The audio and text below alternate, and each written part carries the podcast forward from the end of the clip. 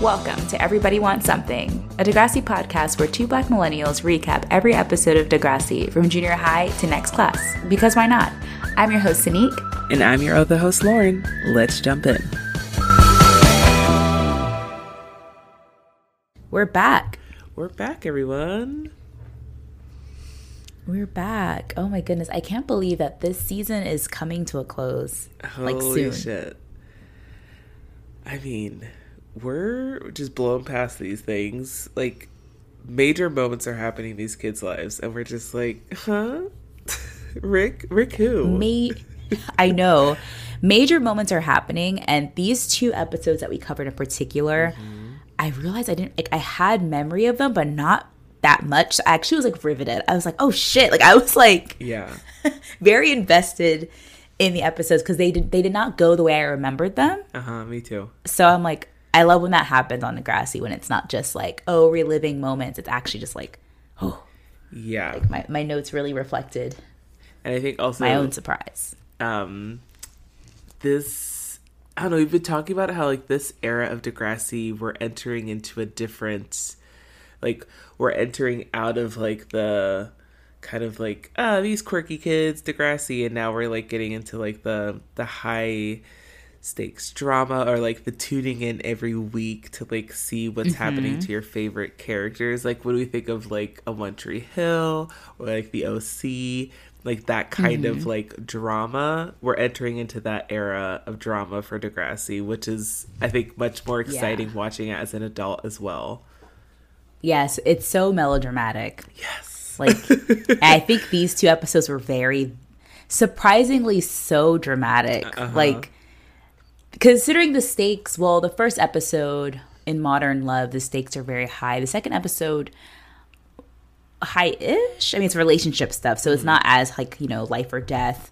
Like someone's gonna lose a job or be arrested. It's more like, oh, like this is like not you know sad to see a couple break up, yeah. but like you know it was it's but it's like very dramatic. Yes. But before we get into it, Lauren, how are you doing?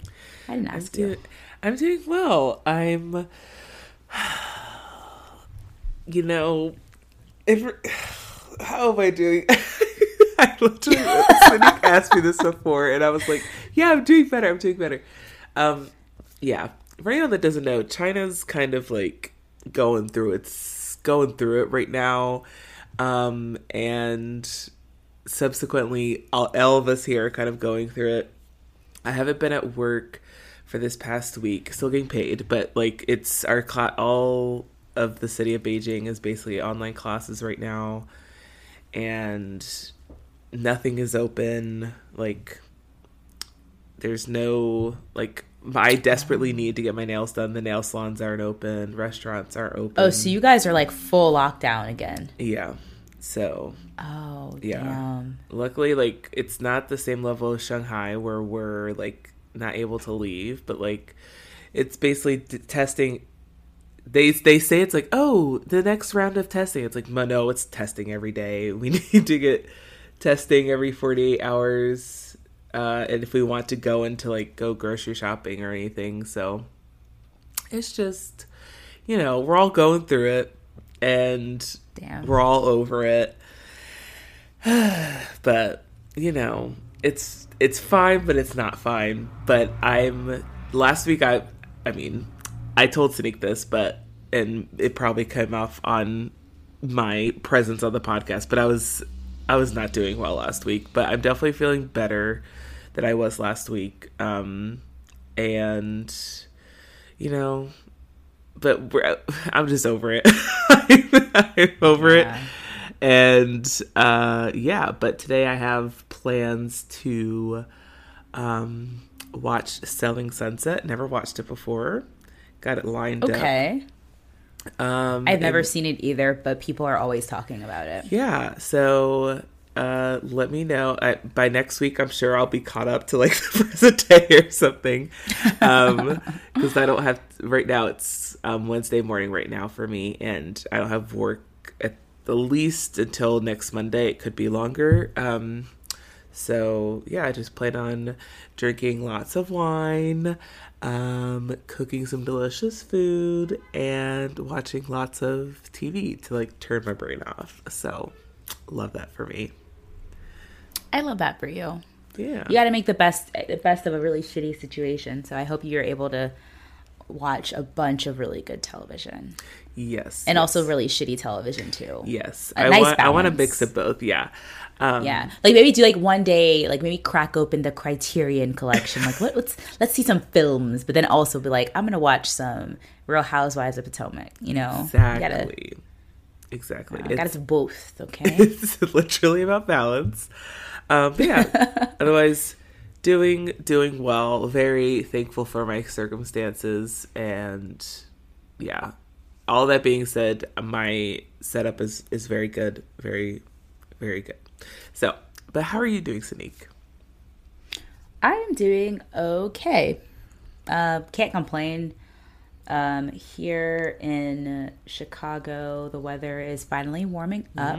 It's like officially spring, so that's nice. I went on a jog this morning because I'm trying to trying to start getting back into working out. Um, At one point during quarantine, I was running, and I had this like 5K runner app.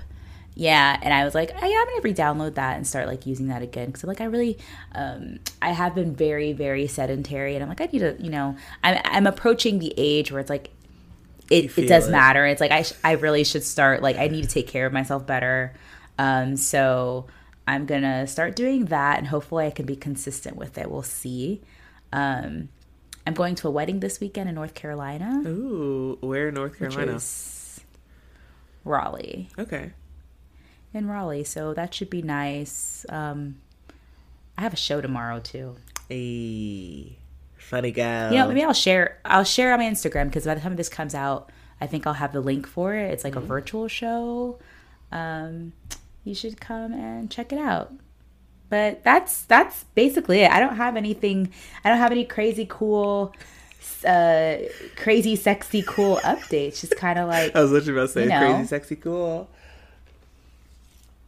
Oh no, sorry. I just opened my Twitter and uh, this that, tweet will. that was your own My, mistake. this, I know this tweet is like always going to follow me. I, I tweeted, God literally sacrificed his only begotten son. He's cool with abortions, trust me, like months ago. And I deleted it because evangelical Christians were bad. Right. And now it's made the rounds again because the screenshot was taken. So, like, every so often it shows up on Reddit or Facebook or like on Twitter again. I'm just like, God, it haunts me. But I still stand by that. I mean, that's Um, that's a perfect tweet in my opinion. So Thank you. I think I have perfect opinions. Yes. Personally, but You do, you Um, some people don't think that. Some people think I should burn in hell, and I'm like, okay. Um, as long as I take my antihistamines because I don't do well in extreme heat. Thanks. yeah, just make sure I got that Benadryl, and I'll be good. Yeah, if I just have Benadryl, I think we should be good. I think we'll be fine. I think I'm good here.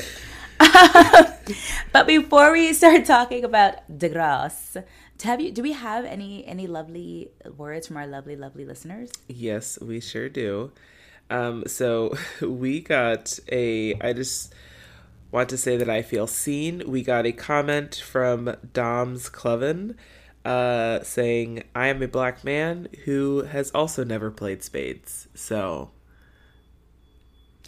Whatever. That's Lauren. Lauren just made up an account to message us to be like. this I'll is Lauren her. Spinsta. she just commented on it. Lauren, is that your brother? It is not. It is Okay. Dom's Cloven, and uh, he appears to be a a real a not a not a catfish. I've seen catfish a lot. I feel I feel like I'm a catfish expert, a bot expert, and this seems to be an actual real profile. Okay. Lauren, So thank you. if You say so. I feel seen. You seen. say so. Okay. All right. Um, uh, we also got uh, this listener probably isn't listening to us currently, but we want to give a shout out to Tanny May. Um, and they commented on, let's see, this was a season two post, uh, the, uh, the shout part one and two. And they said, Hi, lol. This is the first episode I'm listening to, and I love you guys. I didn't expect to be cackling during this episode. because it's a very intense episode. Um, I'm like, yeah, what jokes are we making? I hope they weren't inappropriate. I at some point we were talking about the eye color slash wavy hair com combo, which I have no idea what that's about. My hair is wavy. It drives me. I remember that, or like the whole like, oh, like my eyes are green and like certain light, and it's blue and like. Oh my May. god, It's like, yes, fuck those off. those Yes, I girlies. remember.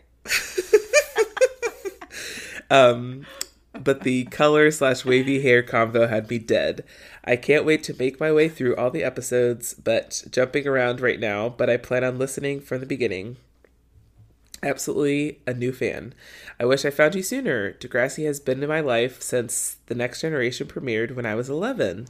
LOL, y'all are my people. Which, we love you, Tammy May. Tanny May. Aw, thank you, Tammy. Yeah. Um, That's but so nice. can't wait for you to catch up so you can hear this when you hear it. do you get here from the from the future? Yes. No, all everybody who listens to our podcast are our people. I Exactly. feel like we we understand each other on a very on a very spiritual level. exactly. Um, okay, so we got a DM from Ashlyn who was commenting on our uh, discussion about um, boys' bathrooms and men living together and how disgusting they are. Yes. So, this convo regarding men living together and the state of their disgusting bathrooms triggered a core memory I have of having to give, convince my cousin that she cannot date a man. oh, God. Cannot date a man who shares a loofah with his roommate. Yes. No. One of those $1 loofahs from Walmart and two grown men who were engineers living in San Francisco were sharing it. Red flag. I think he tried to say they were trying to limit their amount of plastic in their house, but this upped the chances of pink eye for sure. Yeah, you all using the same old booty rag. Oh. I get grossed out when I accidentally use Evan's towel to like wipe my hand. oh my god. I, am like, I'm like, oh my god, no, like, ugh. You're definitely catching COVID with that. Like, like Yeah. I don't like literally. You could be married to him for like twenty plus years, and I'm like, girl, you don't know what's on there. You don't know. literally, literally, your husband. Like I've used his deodorant before because I didn't have any deodorant. And I was like, I was gross. I was like, oh, like I almost wanted to just be stinky. yeah, yeah. There's this. I love you, but not that much. like never ever will I get to a point with anyone, let alone my roommate sharing a loofah. Like you put that in your bits, dude. Like you're It also- you're, cl- you're cleaning. And also, you can't wash a loofah. It's not like No, not really. And then it's also like so good at like exfoliating, so you got all that those skin Oh cells. God! I'm gonna like. I'm literally gonna think about this. all. I'm gonna think about this when I'm trying to fall asleep, and I'm literally gonna have a fall on panic attack. You're gonna like jolt out of bed. your body's gonna- Oh God! Oh God! like a cat when you put a cucumber next to it. You're just like, literally, literally, this is my cucumber to my cat. Okay. Well, thank you, Ashlyn. That that is. that triggered a core memory in all of us that we will never be able to forget. Ugh, So thank you. I hope your cousin got out of that relationship. Please, let's Follow all, up. Let's Follow pray. up with us, Ashlyn. Because I'm praying for her. I'm gonna tell her my mom's in a in a prayer group. I'll, I'll give her her name. she can pray for her. stand up in the middle of church. Does anyone have any prayer requests? I would just like to pray for Ashley's cousin, who's possibly dating a man who's sharing a one dollar Walmart loofah with his engineer roommate. So I think that's enough said. Let's all pray. I think I think you understand. Let us pray. Oh. Uh, Well, thank you so much for all of the, the kind and also terrifying words. yes. Um, you guys can hit us up on Instagram at EWS Pod. That's usually Oh, we have one more. We have one more. Sorry. Oh, we have one more. Sorry, I was I was you know, getting a little too Okay, over here. so this is from. Oh, sorry, we have two more. We have uh one. Yes, okay, two more. All right, so we've got Scotty from the real Scotty. Uh, they say listening to last week's episode, y'all pinned a piece so I have to drag Mr. O since I can't drag Paige because I love her. I feel I feel that energy. But, But I'm gonna have to drag Paige on this episode. I'm gonna I'm gonna give Paige her very first dragging, probably her only dragging she'll ever get on the show. and it's gonna be like one centimeter of a drag. yeah, it's like a, a slight little like pull, a little Yeah. Um uh but y'all, she was not living the city girl way. I need a refresher on what happened prior cuz my girl was not okay entering this relationship. This man hasn't this man this man hasn't taken her shopping once. I'm to rewatch and see it through until they get caught so I can do an accurate read on this bitch ass. I mean, the Yeah, I mean that's that's accurate, right? Like Paige Paige is like trying to get the older boyfriend like vibe, but she's not getting the benefits of an older boyfriend. she's not getting a single perk. No. Is except for okay, he he lives alone, but even that is like there's dookie water dripping from his ceilings. Like it's not even that. So it's like what are what it's not giving. Like why are you why are like what's the point of having an older boyfriend if like like you can't do any cool hot girl older guy shit. Like it's so weird and teacher, it's a mess. And like well, I mean, I'll save it cuz I have I'm, I'm to drag him more this episode too cuz he needs to go to jail. Um so many so many thoughts, but yes, Scotty, let us know what you think about all of it. Um, once once you catch up and hear and hear and watch this week's episode. Um, but we have one more uh, shout out. This is for Joe Kilpatrick, which I feel like I know that. I feel like I know this person. Like that name just sounds familiar. like personally. Yeah, Joe, do I know you? Is it no? I don't. I don't know. Maybe I just know a Kilpatrick, Gilpatrick. Okay. Uh, so Joe says, recently came across your podcast and I wished I found it sooner. I'm a huge fan of Degrassi Junior High and The Next Generation. Love what you two are doing and can't wait to get caught up. Oh, we have like two little listener shout outs. It's Look at these, these new new listeners. Thank you. Mm-hmm. I love that. That that brings me so much joy. So much joy. Okay, so now is that everybody? yes. Yes. Okay. You could hit us up on Instagram at EWS Pod if you have any thoughts, opinions. I love, I love, absolutely love hearing what y'all have to say, especially about like the really controversial episodes. I'm always curious to know what other people think. Um, but shall we jump into this week's episode? We'll be right back after a quick break.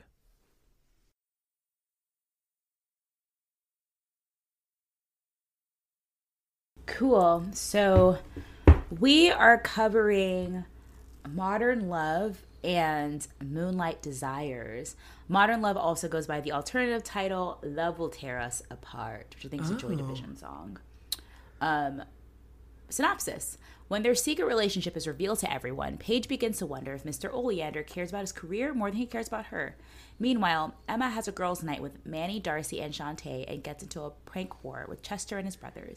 Note, this episode marks the first appearance of Jajube Mandiela as Chantay Black, who will be on the show for like a thousand seasons somehow Yes. as a high schooler. I when when you mentioned her last week, I was like, I was like, oh, I, I can't place her face in my brain. Like when you um, called her by name, but then when she popped up, I was like, damn, she's in season four.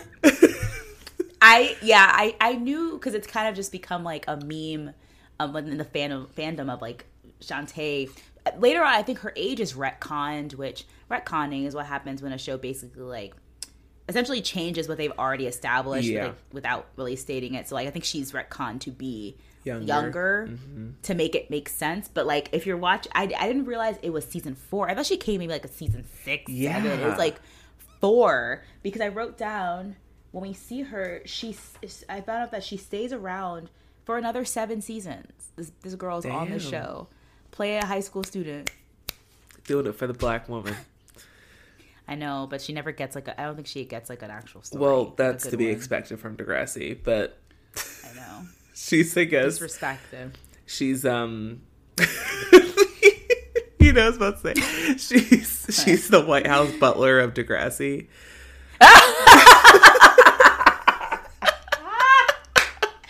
uh, Lee Daniels, the butler. yes, she's the butler coming in with like Shut. Every president boy. the Obamas come in and they dap they dap her up and they're like, "Listen, thank you for your service." Yo, that's hilarious. I. oh my gosh, she is because she looks. She sees everything. I know. everything. Yeah, she transitions to when like people of color actually get storylines, but she still doesn't get a storyline. Yeah, because she she didn't get gra- grandfathered in like Uh-huh. ones. Like she like it doesn't work that way. Like no no no. Uh, or they rather they can't grandfather her in. So it's like Uh-huh. no, no, no, you- you're we're still gonna Yeah. keep you like in a weird time capsule in 2004. Right. Oh, that's amazing.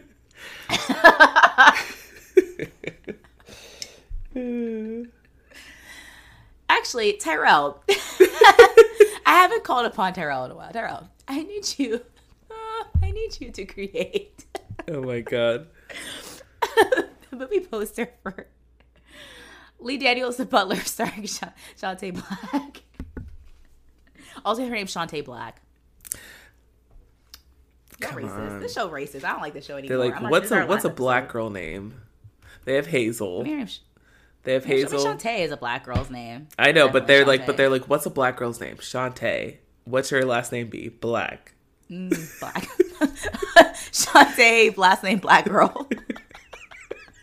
It was actually just a they they like were just you know when they like originally put in the character descriptions they're just like it's just like Chantay black girl but then they like it was like a um the the girl was cut off so someone that was like writing up the script thought that was their actual It name became Chantay Black. It It's like stuck. the whole like like AIDS patient zero thing and how it like didn't actually mean the first person. It just was like a notation, Mm-hmm. and then people just ran with it. And that poor that poor poor French Canadian air flight attendant gets blamed oh shit I don't North even know America's that outbreak. I don't even know that Yeah, I didn't know that either. I thought it was I thought it was real. And they're like, yeah, no, actually this was like a notation for like a very specific cluster they were studying. Oh.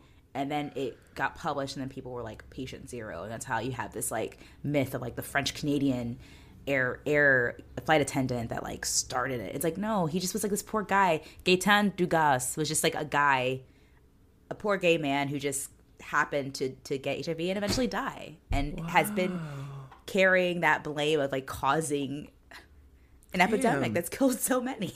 And that's what caused Marco to not be able to give blood connection The- all full circle, y'all. Like, listen, propaganda, propaganda, misinformation will fucking ruin people's lives. I think his family, the we're so off topic, but like Gaetan uh, Dugas's family has like worked really hard to like debunk it because they're like, can you not like, put this Yeah. entire thing on our loved one? Like, jeez. But anyway, I digress. Um, in our cold open, modern love. Paige and Mr. O have a romantic, I put quotes around that because there's nothing romantic about this. It's disgusting. Picnic outside. Um, and I'm like, he has an apartment. Why are y'all like, why y'all stay? Like, the whole, this whole episode is just a series of them being in public. And I'm like, stop. literally Just stop doing this. If you, if you must have this illicit affair, like Do at least move at least move to a different city like take a trip somewhere drive an hour away. Hang out over there. they're dumb as hell They're like, they're like, they're at the same park where Craig was creeping on Angie that first episode he came around. He's taking pictures of her. literally literally It's literally outside of Emma's house. like they're right there, Mr. Simpson's house, and they're like, "Oh no, we've been seen." But um, we find out that he has this evaluation that's coming up, and he's nervous because he's like, "Teenagers are evil. Like students are so scary." And she's like, "No, like students aren't scary. Like." I'm not scary. And he's like, it's, it's sick.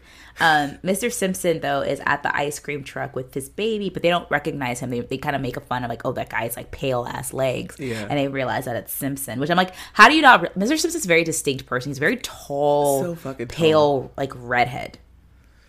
yeah literally i guess it's like one of those things where like if you see a teacher like outside of their like quote unquote teacher clothes you're like whoa what are they doing like you can't even like recognize them but True. it's also it's just like come on like you you guys should have a head on a swivel always So like I know. it's your own fault. It is totally their fault. But it's it's Mr. Simpson and he definitely sees them, but he's kind of like mm, you know, I think he's kind of he's kind of he sees to but he doesn't in quite see his them. brain, I feel like. Yeah, he's it's probably not what I just saw, you know. Um Paige puts on her really stupid little cowboy hat disguise. It's supposed to do something, but I'm like, okay, sure.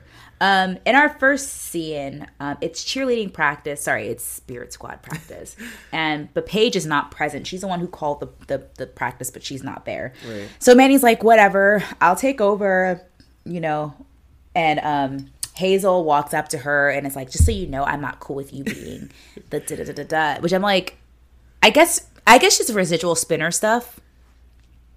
Uh, I think it was that. I think also, yeah, it's like it's like, well, my best friend is Paige. Like, I'm obligated to not be nice to you and not agree with like you overstepping your boundaries. Like, as as Paige's girl, girly, I'm.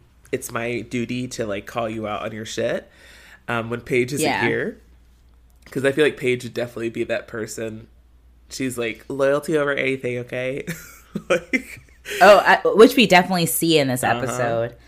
Um, but uh, Manny inadvertently lets it slip that Paige is seeing Mr. O because she's like, oh, like she's so caught up with Mr. or like her crush or, or something like that. Yeah. And like Paige is like, oh, she's a crush. And she's like, yeah, okay. Like you don't have to pretend like we don't know. Like, like they're like seeing each other. But in, to Manny's defense, I it's fair that she would think that Hazel would know. Yeah, which is like which is which I think Hazel also knows that she should have known like that if Manny you know by accident or whatever if Manny happened to know this information Hazel's like well I should definitely it's weird that I don't know also and so I Yeah. think that's why she also feels like really shitty about it Which is like everybody's priorities in this episode are totally off kilter. Yeah. Because instead of you being like, oh my God, Paige is like messing with a teacher, she's like, oh my God, Paige is messing with teacher and she didn't tell me. It's like, um, okay. that's like accurate high school feelings though That's true. You're right. You're so right. Like this, this show, as much as we like, we trash it for like its nonsense. It is, pr- it's pretty good at kind of like capturing how people genuinely act, and it's and foolish is how they generally act. yeah Um, we're in Mr. O's class, and he calls on Emma to like, I guess like kind of annotate or, or describe the cigarette ad, and she's describing it. And Mr. Simpson's in the class because he's being um Mr. O's being evaluated. Um, and Chris makes a joke about the ravine, which was felt out of character.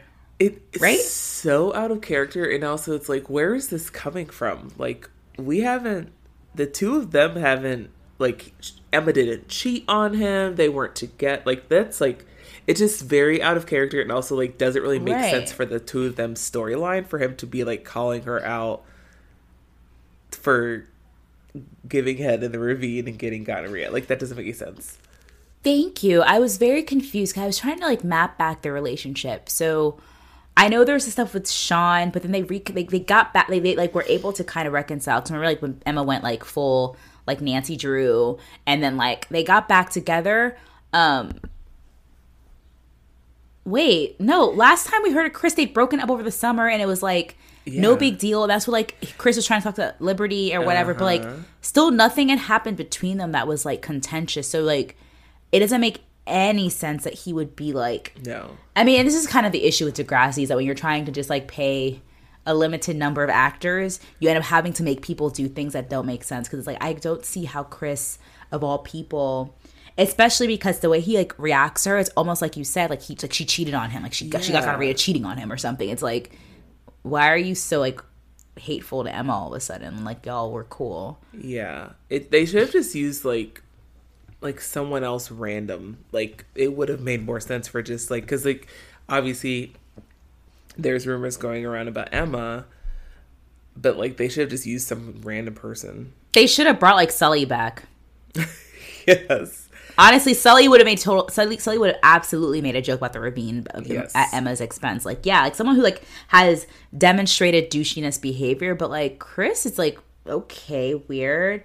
Because he also makes a joke about gonorrhea because she's like, oh, they, she doesn't. They don't show the the bad sides of smoking, like emphysema and cancer. He's like gonorrhea, and like Mr. Simpson wants to go all like dad mode, but it's like you're a te- you're a teacher in the situation, like you can't like you know Yeah. try to fight Chris. and I think also uh, Snake is like Mr. Simpson is like getting because obviously he was observing Mr. O, and so he's kind of like kind of getting onto Mr. O for not like making a like not nipping this in the butt when Chris was first starting to act out, and then he's like getting Though, extra does- upset because he's not because Emma's involved.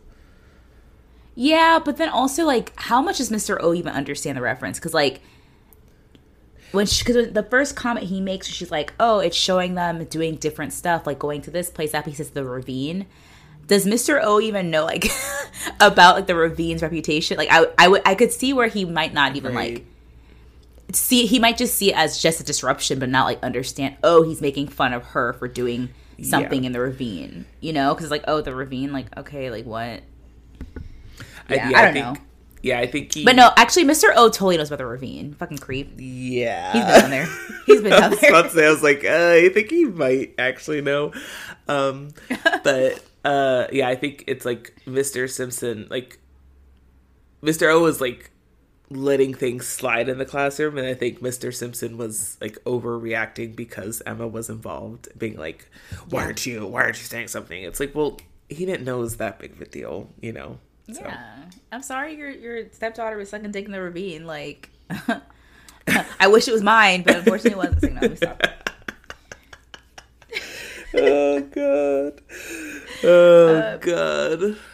We get this weird scene in between classes where like a bunch of female students are like primping and like themselves in the hall. Is this a, because of Mr. O? Like, are they getting ready to go to Mr. O's class? It's like, oh, I have to get like cute for the class. Wait, who was it? Just like a was it people that we They knew? They were randoms. No, they're random girls. So like it was, you know, when they do little interstitials like the, Right. where the music's playing and stuff. They did one, but it's like not outside. It's in the hallway, and it's girls like looking in like their compact mirrors and like putting on lip gloss.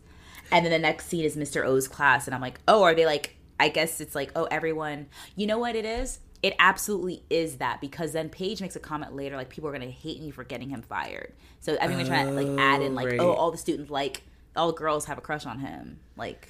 yeah, which is accurate. they're like getting- like Yeah. the girlies would have very much been up in arms about like losing the hottest teacher because that he was hooking up with someone that wasn't me. Like I mean that the anger I would have felt as a child. Yeah, I mean, it's not much different than like fandoms, right? Like stands, like Mm-hmm. when like I don't know any of those poor girls who dated like any of the guys in One Direction, and the girl, the fans acting crazy, like exactly. should have been me. It's like, honey, she he's he's not they don't they don't go to Omaha. I'm sorry. When are they gonna see you? When when is Harry Styles gonna date you? Uh, I hate to maybe it to there's a chance. I'm in his fan club, and sometimes I get a DM from someone called Harry, Harry Biles, and he says that he can't, he can't be his true self online because of the, the paparazzi, and he sometimes asks me to send him money. Okay. and you know he really needs his he needs my help sometimes because you know life is hard in hollywood or whatever Those are the best episodes of Catfish. Is when someone pretends to be a celebrity. fucking bow wow remember the episode when it was the um, That was crazy. the girl, she's like, the "Yeah, girl I- in Philly. she had the snakeskin, the, the the lambskin dildo. Wait, that wasn't the same one. Those are two different ones. There was there was the there was the the woman. The I don't I don't know um what they identify now, but in in the show, uh, it was a like a a lesbian woman catfishing as Bow Wow. Like she was like a stud, and she was Yeah. like catfishing as Bow Wow.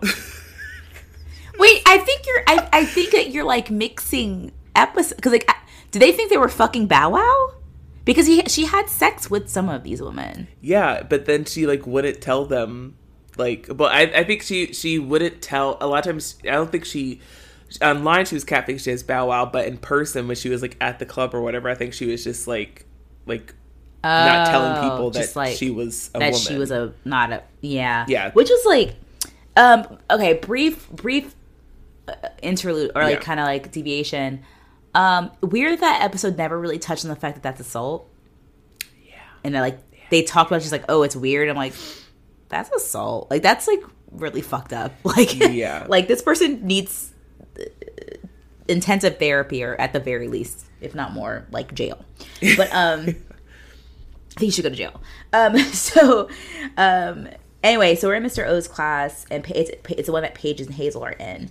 So Hazel is trying to talk to Paige. She's like, "Oh, so is Manny your best friend now? Because um, what's the tea?" And Paige is trying to tell her to be quiet. And Mr. Oleander also keeps telling Hazel to be quiet, which is Yeah. interesting because Paige is also talking. Not saying anything to Paige, but he's like, "Hazel, can you be quiet?" And he says, "Hazel, did you hear me?" And she says, "Gee, Mr. Oleander, I thought you only had eyes for Paige." And everyone is being so messy in this episode. And Simpson is kind of like, hmm, I "How mean, would she say that?" everyone. I mean,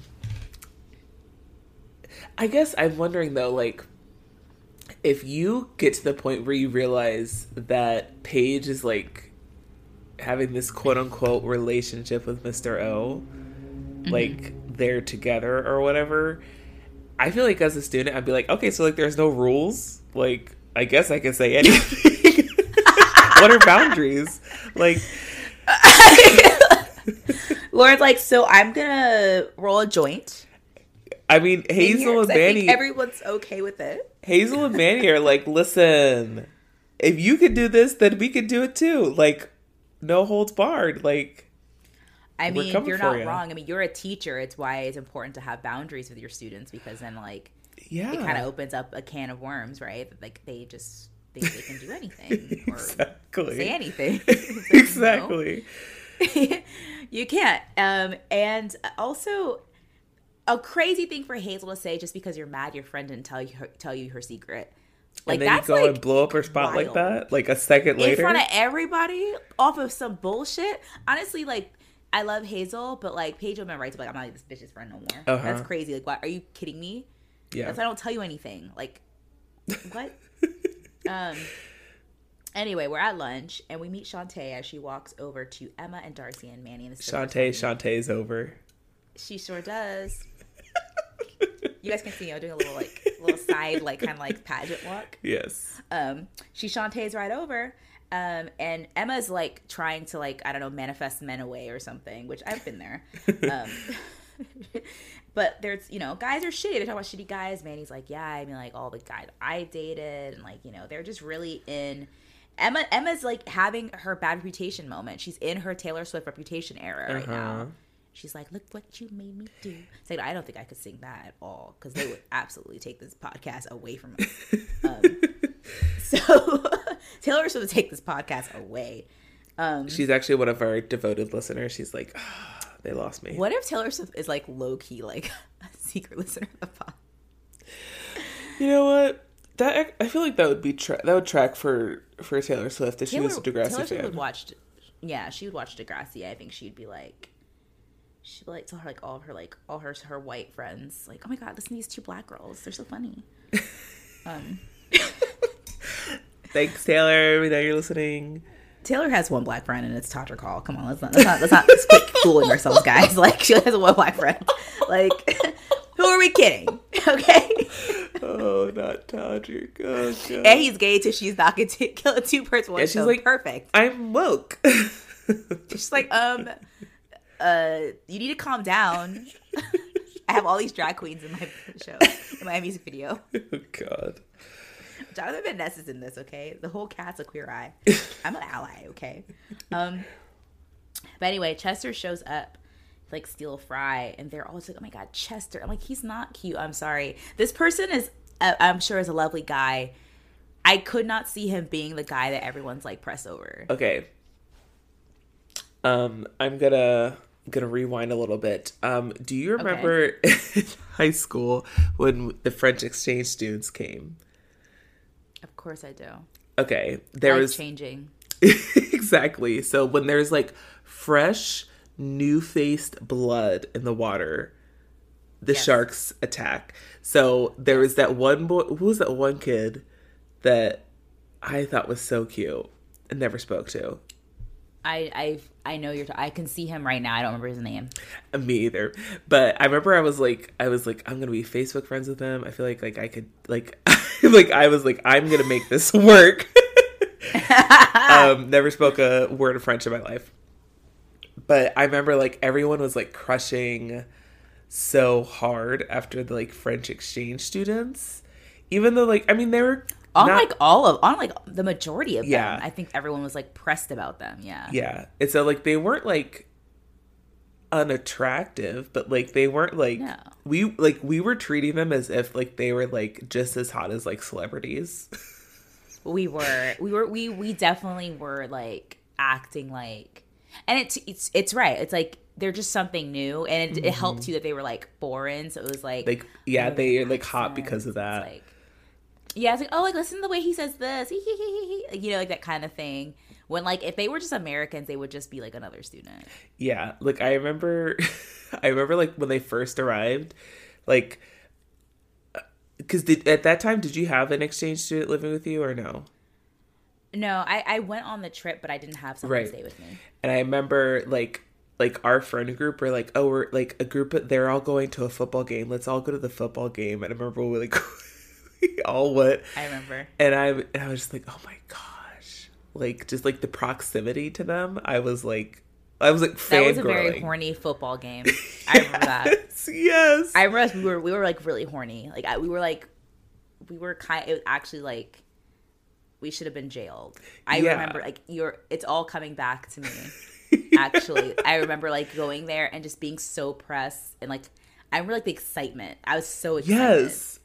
To like like I think my hormones were in over fucking drive. Yeah, like literally, like this episode was us at that football game, being like, "What am I gonna wear? I'm just gonna stand on the sidewalk and like wait for Chester to walk by." I mean, yeah. I mean, I that you're you're not wrong. Like that is such like a very like specific experience of, especially when you're someone like myself, and I think you were as well, who wasn't as like. We were, you're not gonna go up and like talk No. to them. It's just like I'm gonna stand here and be available, and maybe one of them it's- talk to me. I think also what was so appealing to like especially our friend group is that like we like we weren't though we weren't those girls in high school that like were like could do that to like our classmates. So like the idea of like the exchange students like new blood was like oh my gosh I can reinvent myself like they're gonna see me differently. because they don't know me. They don't know me. I could be any. I Exactly. I just hit my mic. I could be literally anyone. Yeah, that was a very real feeling. Oh, we were so cute. I know. I remember though, like, um, I remember I was friends with like, because there was that one guy that like started dating that one girl who was always like, like super into like French Yes. culture, but everyone hated her. Um, and he started dating Yes. her, and we're like, oh gosh, why would he choose her? Oh my god, yeah, they did date. That girl. I wonder what happened to her. I don't know. Her dad was weird. He was creepy. Um, Yeah. but uh, uh, I, you know, actually, no, I was gonna say something like, I mean, yeah, I'm gonna leave it. I don't need to put that into the universe. Um, so, okay, yeah, so okay, so then Paige finds Mr. O, and she's like, I'm so sorry. Like Hazel is like so immature. I said that, you know. And he's like, well, he's like, I feel like you know this isn't great because we we keep getting caught and like things are getting hot, right? Yeah. And you think that would help? That would teach them to like maybe cool it for a little bit. I think like a little too many things have happened when you consider Simpson maybe seeing you guys, then Hazel. Maybe like don't be meeting in the alley because as they're talking, uh, some French teacher runs into them in the alley. It's like you guys keep like I'm. I, I think anyone would consider that sus. It's like you guys are just like t- alone, and like not like you're in the hallway. You're like kind of in a weird, It looked like, like, in like a back exit It of the also school. looked it's like- like why are you here? like maybe like where the teachers go to smoke or something, like a teachers only area. Yeah, or like the teachers park their car in the parking lot back there. Mm-hmm. It's like there's like there's no reason for her to also be back there. It looks very sus, but they're stupid. Um, in the hall, uh, Manny tells Paige she's walking past. She's like, "Happy weekend, Paige," and Paige ignores her, like rolls her eyes, and Paige is like, and Manny's like, "Okay, like, thanks for the thank you. I helped you with the with the practice, blah blah blah." But Paige is annoyed because Manny blew up her spot. And fair enough, Manny's like, "Okay, I thought that Hazel knew. That's what I just Yeah. I didn't know. Like I thought that was, that's your friend. Like I said it. Like I'm sorry, whatever." Um, And honestly, I'm like, that's on Paige for being messy, for Yeah. not keeping your shit on lock. Because Manny saw this shit at the at the dance ever since. So like, you y'all have been messy. You're bad at people for finding out and honestly talking about it. And hello, it's high school. Hello. Also, Hello, Manny, everything it's everything is up for grabs in high school, as far as I'm concerned. Yeah, and literally like I mean the the the tension has always been building between Manny and Yes. and Paige. I mean, they've had a lot of back and forth hits. I mean, Manny will never forget that Paige was the one that leaked the secret that she was pregnant. That's true. There also was like the cheerleading thing in the first season when uh Paige tried to like like what uh frame Manny for ripping up Emma's article. Exactly. But then there's also Manny getting with Paige's boyfriend. I mean, they have even. I mean, this is the first time it's being brought up. Is that like, homegirl, you you got my sloppy seconds. Like, yeah. I didn't I didn't beat your ass for that. Like I was being nice. and I should have I should have done it exactly. Exactly. So now they're throwing barbs back and forth. Um, this is a weird line. Manny says, You still haven't figured out not to chase after older guys. And I'm like, Is that a reference to her rape? But Manny wouldn't know she was raped. Or would she, though? She did go to court, so that might be like, people might be aware of it. Like, I I okay, I wouldn't I don't know. Maybe I I want to be like no, Manny doesn't know that. And maybe she doesn't know to the I don't know. It's never been brought up. But I we, think we I mean, she- know that what Manny does know Dean. is that she knows what Dean. She knows that Paige and Dean, as far as she knows, hooked up. Because remember in the episode when Dean comes back to the basketball game, he tries to talk to Manny, and when Paige tries Yeah. to tell her like, "Cool," she's like, "Oh, you're just," because Manny loves to say this, "You're just jealous that he's moved on." So I, I, she could very well still be thinking that and think that's what happened, and not know that anything else happened. I guess my only thing is just like, um, but I don't know how public this information would be since it was a minor Yeah. involved. So it wouldn't have been like in public record or probably like that page had gone to court for like a rape or something. But right. I don't know. But anyway, she tell Paige calls her her sloppy seconds, and uh, as Paige is walking away, Manny makes a comment about Paige having a big butt, which I think is so funny. I, I always love watching television shows before like white girls started like being pressed about having big butts Right. because like there is this like wonderful like time in history where like so many TV shows relied on the whole like oh you have a big ass joke and that Yeah. was like an insult and now every white girl who got a little bit of booty talking about I got a fat ass I'm like I, I'm a thick thick girl. like oh I'm thick I'm getting thick I got a fat ass it's like you have a normal size butt like I know exactly. there nothing special happening here um but then Manny kicks her in the butt which is a weird way to start a fight It this yes, this fight is very. I mean, it, it's perfect because it, it's it's so over the top or like um. I only know this reference from the from the GIF, but like there's at some point there's like a drag race moment where like RuPaul slaps someone. Oh yeah, he always does like the like they do like the fake slap. Yeah, that's what this Yeah. felt like. It, it felt like it's like, oh, we're acting like uh we're acting this out or um okay, remember in season 1 of Cheer? Did you watch Cheer? Yes. Okay, remember how the guys would pretend to to beat each other up like Bad Girls Club? Yeah. That's what this reminds me of where it's like it's like it's fighting drag, like it's not it's like It's a very camp. performance. Yeah. yeah. It's very like we're fighting. It's very stage fight. Yeah. Like because one the kick. It's like every fight I've ever seen has ever happened has started with pushing usually. yeah, and Or, shoulder like people are shoulder some- movement. People are, are in each other's faces and someone pushes the person or like you kind of like and then you start to tussle and you start to fight. Like it's never been like a kick to a butt. It's very like I literally am gonna kick your butt. It's Yeah. so funny to me. yeah. Like I don't think I would even fight her if she kicked my butt. I'd be like, what? What? Yeah, What? What exactly. the fuck, you weirdo? Like don't kick my butt.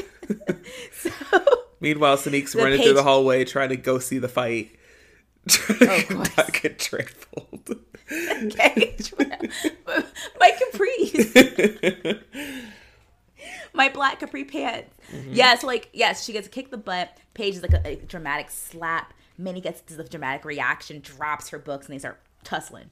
Um, so every and I love that whenever sh- uh, fights happen on the show, people are just like stand by and laugh because like, there's. But um, Miss H and Mr. O show up and pull them apart. Mr. O has Manny and- Miss H has Paige, and that's when Manny drops that, "Hey, Mr. Pedophile! Oh, I mean, Mr. Oleander! Don't make your girlfriend Paige even more jealous of me." Which is a lot to say when you're angry. I mean, which which makes me think I'm like, ooh, Manny had this fucking ready. You know, she practiced in the mirror. She's like, when this goes down, this is what I'm gonna say. She was Say, ready. Hey, Mr. Ped- hey, Mr. Pedophile. I mean, Mr. The, uh, yeah, it's it's it's definitely a, a bomb drop, and Miss H is like, Manny, I'll see you next Monday in the in the office. Paige, go to the office. It's, you know, yeah, I have something to deal with. Which is annoying because it's Friday too. You know, Miss H was like, "Shit, yo, I'm at a happy hour. Now I gotta deal with this shit." She she was she was like literally packing up her bag, ready to go. Ready to go. Hot girl weekend. Like, she's like, yes, like Peter's with his dad. Like, I'm about to get some strange this weekend. Yes. I can't wait. Nope. Nope. nope. The worst. Got to deal with this shit. Got to fill out paperwork. Ugh. um, so Paige in the is like waiting outside the office with Marco, and she's worried about being hated for getting Mr. O fired. And everyone's priorities are buck wild in this episode. Yep. And because yep, Marco's yep. like, you're in love. You couldn't help it. And I just can't stand this like this this story in this at this show is just about like, oh my god, they just fell in love. They couldn't help it. Like the thing is, okay, Mr. O is 19, probably. Let's say let's say let's say he's 19. Right. Is the age gap that bad? No. 16, 19? No. It's like I wouldn't if I wouldn't I wouldn't be like call the cops Right. for that. Like that's like no. Like I you know, I I still think he's a little bit too old for her. It's kind of like that true life. I, I have an older boyfriend where it's like Swayze and her emo boyfriend. Like he's not that much older, but he's old enough where, you know, he's in a very different point in his life. I wouldn't if I were my daughter, I wouldn't want her dating him because like I it's not it's messy. But the issue is that like that's still a teacher though. Like it's like a, a massive boundary has been crossed, and I feel like the show doesn't address that enough. Outside of like, yeah, okay, he gets reprimanded by like the other adults, but it's still framed as if like, hey, you know these crazy kids. What can we say? They fall in love, and it's like, That's not. oh, Yeah. don't do It- that. Exactly. It's it's so brushed over that it's I think each week we have to talk about this storyline. It's just shocking how like they how they just like went along with all of it and nothing it was never the only person to check it was Mr. Simpson and he was seen as the crazy one. Kind of yeah and like and like yeah it's it's so bizarre like it's so it's just a very bizarre and i think it's, it's a reflection of the time and part Yeah. and like i just don't i don't really get i mean it's a it's a melodramatic teen show so it definitely is a good way to to get drama right it's like to have like a teacher student thing but like Yeah. i don't know it's just it's so weird to me um hazel shows up and she apologizes and paige is like you know, she gets called into the office. Um, Paige tells Miss H that Manny lied. Mr. O was her tutor. It was nothing, no big deal. But she's like, actually, y'all's y'all's report, y'all's accounts of what happened are different because he's saying that you were a stalker. This bitch. I, I would. I'm sorry. I would kill myself. Like, if what? Yeah. Because nothing's worse than like messing with a guy and then like his accounts are like, oh, you were crazy. I mean, or yeah, let's say it's like, oh no, I never, I don't even know her. I mean, the fact that I wish Paige would have gone and like beat his ass, because you know he like, like she would have, Yeah, like, and she could have. yeah, because she's she's wearing the pants in this relationship, obviously. Yeah, he's too poor. He can't even get get good food at his little shitty ass apartment. He's malnourished. She could beat his ass. She's an athlete. exactly. Exactly. would body him. Exactly. yeah, it's it's rough, and I'm like, oh, not for Paige, not for our girl Paige. she, girl, you Not deserve better than girl. this. And I think she's realizing she's like, oh my god, I wasted all this time on him. But d- does she? Because the the end tells us like, oh well, oh, I know. it's okay. She's gonna It's, look it's a mess. adult page, like thirty year old page is gonna look back on that and be like, oh my gosh, what was I doing? what the fuck was that? Yeah. She's like, I definitely, I think older Paige, I hope gets a therapist and like really unpacks that part of her life and like Please. Yeah, and I think it's especially weird considering this season opened with the continuation of her assault. And then Yeah. by the end of the season, we're like, she's like with this like older guy whose relationship is also like inappropriate. Yeah. Like, and obviously she had a relationship with Dean or anything, but it wasn't assault. And then this like technically isn't, but it is definitely boundaries crossing. I'm very And I- curious. Oh, sorry. No, go ahead. I'm very curious to know if in the future that like she has because I know like she'll pop up later. I'm wondering if she ever kind of alludes back to like decisions or things from her past that like she thinks about differently now. I wonder if that's ever a moment that they have at Degrassi for her. For Paige? Yeah. Like down the line. I don't know. Maybe. Yeah.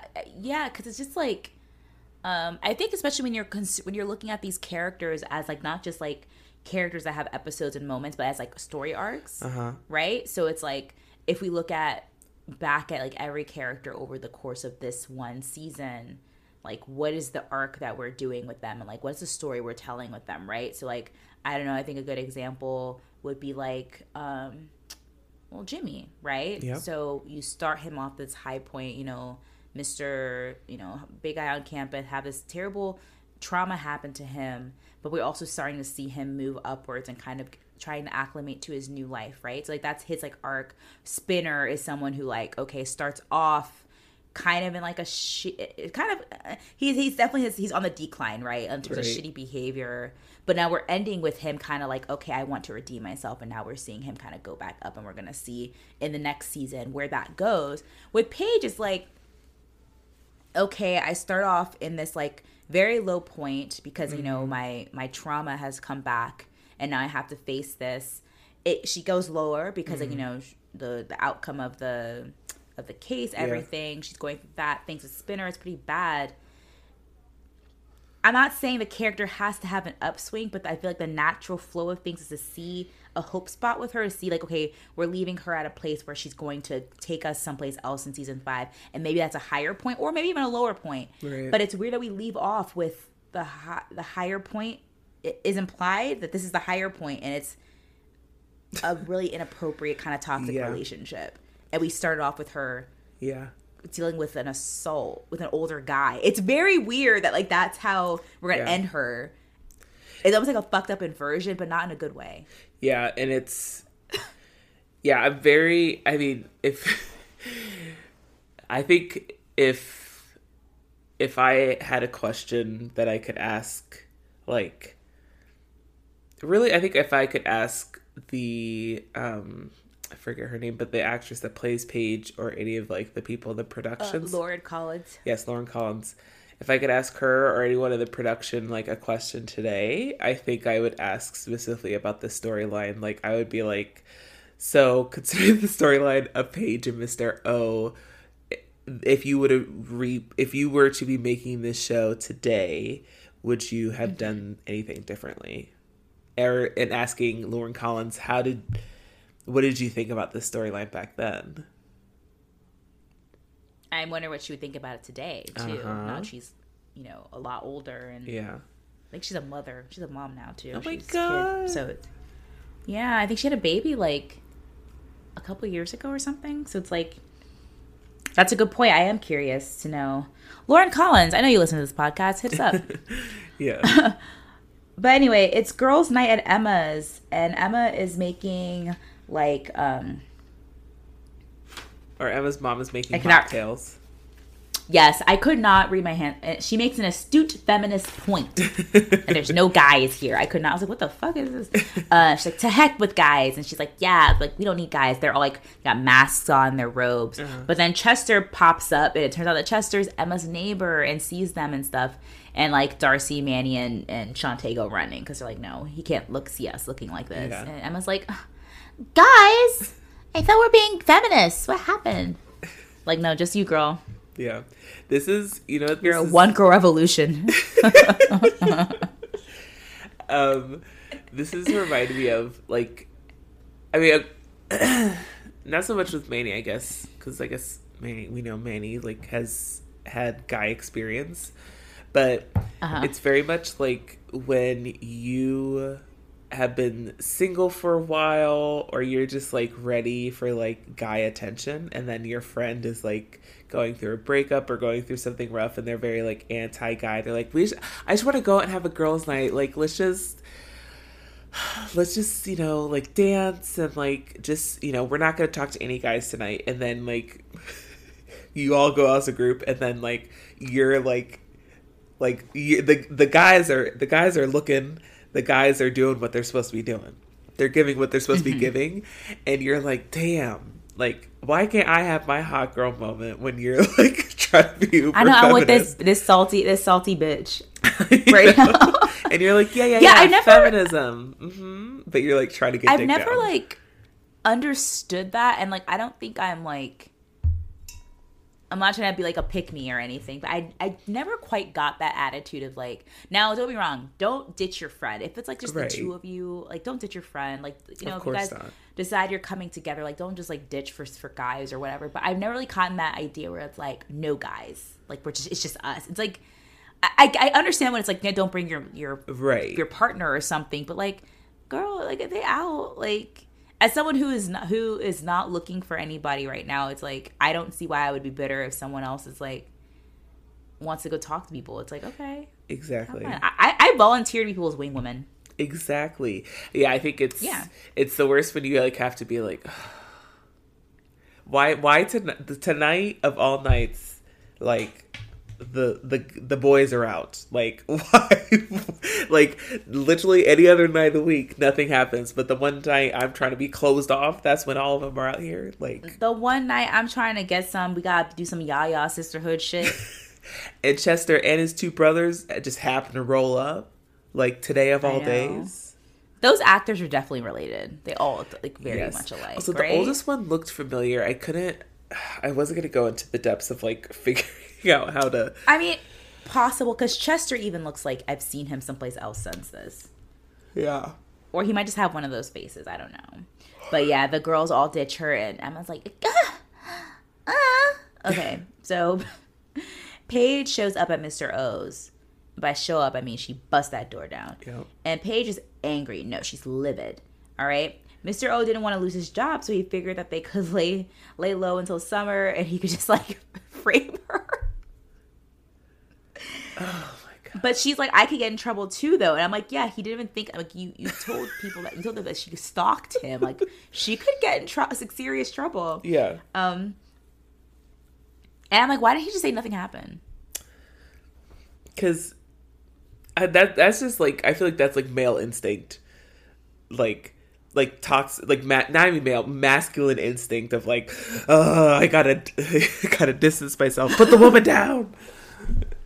Yeah, I've thrown her under the bus. I'm like, you could have just been like, nothing happened. Like, you know, they were fighting, and Manny just, I don't know why she said that, but she said that. Yeah. Like yeah, it it it just seemed like some weird like masculine energy of like a survival of the fittest in some very weird I mean, truly, it truly is. And Mr. O is also just a dick. So I'm like, that's an insane thing to do. Um, but the girls are tie dyeing their t shirts, but Darcy and Chantay are like, they're worried about looking good. Darcy is wearing like the ugliest skirt I've ever fucking seen. Um, Chester and his brothers are outside throwing around the football, and they're trying to like you know make themselves available. right. Um, and I listen. I love this part because Manny's wearing like an oversized like guy like men's shirt, and the quickness in which Manny tied that shirt up to reveal her little booty shorts and her little. I was like, my, my bitch. Manny, I mean, I said, I know that's right. I mean, Manny is truly magical. Like she is out here. amazing. She she had that that statement ready when when Mr. O was coming for her after that fight. She had that statement ready. She is always just like I mean the way that she could just like turn on the flirt is amazing. Um, so I just uh I just watched some I just watched a documentary about Marilyn Monroe on Netflix. Highly recommend if you don't know anything about it, which I did. um, but pe- like uh people were talking about like oh like Marilyn Monroe has its like sex appeal and like just why she was such a big sex symbol like eternally but also at that time is that she just had this energy that she was just like so fluid and like aware of her body that like is just mm-hmm. like pure sex appeal. And i feel like sounds weird talking about a child now but like manny that's that kind of when we talk about like her like like what when she was like i don't want to be cute i want to be hot like that switch that happened like manny could just like she could tie up that shirt so quickly and like she all the boys are coming for a milkshake you know like she's coming with this energy that is so effortless that like I could never I could I could study for either- years and I could never you either have it or you don't. And I don't Yeah. even I don't even know like if it's just like sex appeal. I think it's just kind of like that like spark. Some people just have like Yes. the I mean, it's kind of like when you talk about like, like like actors, like they have the it factor. Some people just have yeah the ability to just be like super charming and like Manny just really attract people. Yeah, she's good at it. Can I think? Can I also feel like the funny thing about Manny is, despite the bad reputation she's gotten, I still feel like she's a girl's girl. I she doesn't she doesn't feel like, and I like that the show doesn't do the thing where like she's always at odds with other women. Like, yeah, she has fights. Her and Emma fight. You know, you know, of course, you know she cheated with Craig, Ashley, but like we still see her have female friendships, and it's not like the typical I think thing like you do in TV where like oh like the school slut has like no girlfriends because like, no girl will ever talk to her. And It's like no, she has fr- she's friends with Darcy and like Yeah. John- she has friends. Like you know, despite it because she's she's still she's a very I think she would still be a likable person. Like Manny would still be like a like a fun person Yeah. to be around. You know, um, it's kind of like this is such a weird deep cut deep cut but um i love the facts of life it's like one of my favorite like all-time like sitcoms because it's so like obs- it's so fun. It's just a fun show. And there's an episode where the character natalie mm-hmm. natalie green who is the fat one but she's Yeah. like not. Yeah. but 80s there she's a fat she one had a round face. like, she's a round face. She literally thin. But like, okay, she's a round face like a big bust, and like yeah she's fat. she's I'm like, fat. I mean it's it's the 80s and, and 90s it's she was the fat one yeah. Well, fun fact about her: at a certain point, she did lose weight, and they just like, like the other girls, the other characters started to gain weight, and part of it's because they were like teenage girls, their Exactly. their bodies changing. They also said like, you know, we always had like food at like the, the crafty and stuff, so you like we'd be eating, like we just kind of they gained weight. Yeah. and she started losing weight, so they had to like to pad her clothes because she had to be the fat one. To like make her look bigger because she was actually looking thinner than the other girl. It was such a weird showbiz baby. But um there's an episode where natalie because she's like the fat one and she's like the funny one so like, she's not she's not she's not the hot one. She's no blair. Yeah. Um but she i guess a she kind of starts a rumor about herself where like that she's like a slut like okay. like she i think she like accidentally does it but then she's like leads into it because like Yeah. oh because oh here it is someone makes i think someone makes a rumor about her being a slut. When the other girls find out about it they laugh about it. And like oh a natalie a fucking a hot hot to try. Like they laugh at her and she gets upset and she's like oh fuck you guys i'm gonna be a slut? Like you guys are going to tell me i can't be the hot one. So then she like start she like basically leans into this like image of herself that she's like slutty and like you know whatever. And she's uh-huh. like you know, but she doesn't do anything, but she's like, you know, she lets the, the rumor mill flow. But like, um, we find out there's this character, it's a one off character who's like, I don't know what her name is.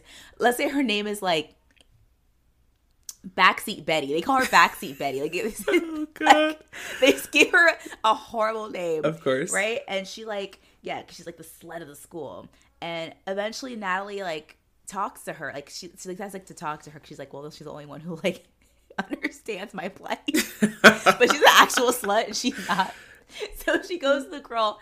She's like, "Oh, like, does it bother you when they call you like backseat Betty?" And she's like, "She's like, you know, I don't have a lot of friends, but I sure do have a lot. Of, I have a lot of company." oh my gosh. It's so dark, but all that to say, Manny's not that girl. Honestly, I started telling the story. I didn't know where I was going. I was like, I have to commit to. it. I have to keep going. This journey was worth it. This journey was worth it in my mind because uh, my my one reference for like the slut will forever be Rizzo from Grease. Oh yes. And so just like in my mind, she has like a like a short little pixie cut, and she has a a little like satin pink pink coat. Like that's that's what I'm Ooh, envisioning for backseat or- Betty. The other slut in Grease, um, Chacha DiGregorio. I the mean, best dancer at, at St. Cat St. Bernadette's. She's the best dancer at St. Bernadette's. Yeah, with the worst reputation. I mean, fucking. Oh man, that sh- that movie is so fucking good. Also, like, Cha Cha Cha Cha had class that Rizzo Rizzo tried, Rizzo tried, but I mean, Cha Cha was giving us moves. She could dance. yeah, She had nice hair. she Her dress was cute. yes she pulled a look. Wow, love that fest. I feel like we should we should. D- listener, DM us your favorite um backseat Betty Sluts. character. Yes. I was gonna say, like, should we like do another podcast where we just talk about sluts of movies and television? Oh fuck yes! I mean, we're not. Was it? What's that girl's name from? Um, from One Tree Hill. Uh, oh my god, I forgot her name. Her best friend was Peyton. Wasn't Peyton the one who? Wait, no, that's not One Tree Hill. It's a different show. I don't know. I, y- y'all know I can't remember character names. yeah, and if you're One Tree Hill, you know exactly what I'm talking about. Um, yeah, she was the she was the slutty cheerleader. Ooh, I love. Okay, listeners, tell us if you want to hear that because I would totally do that. I love. Oh, yeah. I love a good. I love a good slutty character. Oh yes, Um, they're fun. They're so fun. Um, okay. Uh, anyway, where were we? Oh yeah. So then she, uh, uh Chester throws the ball because Manny's like, "Hey, throw it here," and it lands on like the, the bucket and splashes Emma. And now they're like doing a water fight. And oh, oh time for prank war. I hate prank wars. it's the worst. I don't care. I hate pranks. I don't like pranks. I just don't. And I, I like w- surprises. I don't like pranks. I was always that person that's like, especially in like where it's like this teen, like boys versus girls, like, like oh, we all want to like touch each other, but we aren't at that point yet, so we're gonna have a prank war. And I remember even at my forever age, I was like, I'm too old for this. Like, I'm not. this is so annoying. Same. I'm like, why are we doing this? Like, why are we wasting resources Exactly. on like shit like this? Though I do like the episode of Boy Meets World when they have a prank war and they release Rachel's nudes. Fuck. Damn. I mean, I do. I do love that episode. the other slut, Miss Rachel, who was the girl next was door she a slut though? She just was like a hot redhead. So the implied the the implied slut is what I'm- But the actress, and not to say she is a, a slut, but the actress did go on to have a pretty successful porn career. Okay. I've seen her stuff. It's, it's good stuff. Okay. Wow. Full her. circle. Yeah. I mean, she was seen as like Uh, like the hot girl next door that's like, well, she'd probably fuck you. So I guess it's like the yeah, because it was that like will they, won't they with the with Eric and right. and the other guy. Yeah. Um at work, where Paige is at work, and Alex makes a very good point to her that she's like, You should be mad at Mr. O, not Manny. Like, why are you mad at Listen, Alex is biding her time. I know. Alex is like, I mean, like should I let her know that like men ain't shit. Yep. I'll be here. I think I'm like, my man cheated on me, your man told everybody you're a stalker. I don't know. think about it. Just saying. think about it. Just saying. Um, but Paige misses him. Oh, And Alex reminds her that, you know, Mr. O is a human at the end of the day. That's just then Dylan shows up and he's like ready to, he's going full hockey bro. and He's ready to fight Mr. O. And Dylan calls him a predator, but then she points out, like, actually, he's the same age as you. So, like, then you'd be a predator to, to uh, Marco. And I'm like, he's not a predator because of his age. He's a predator because he's your teacher. Hello, Exactly. why are we talking about this? And again, Degrassi is really framing it as if what Paige said is correct because when and she's like going on her whole spiel, Dylan like calms down. It's kind of like she convinces Dylan, and now like, and she's like, "Yeah, I'm the jerk." Now she's like blaming herself, and I'm like, "What are we doing here?" But anyway, time for the prank war, and they built a tampon Xmas tree on um on Chester's front lawn, which is a waste. Tampons are so expensive. I'm very curious if they're that expensive.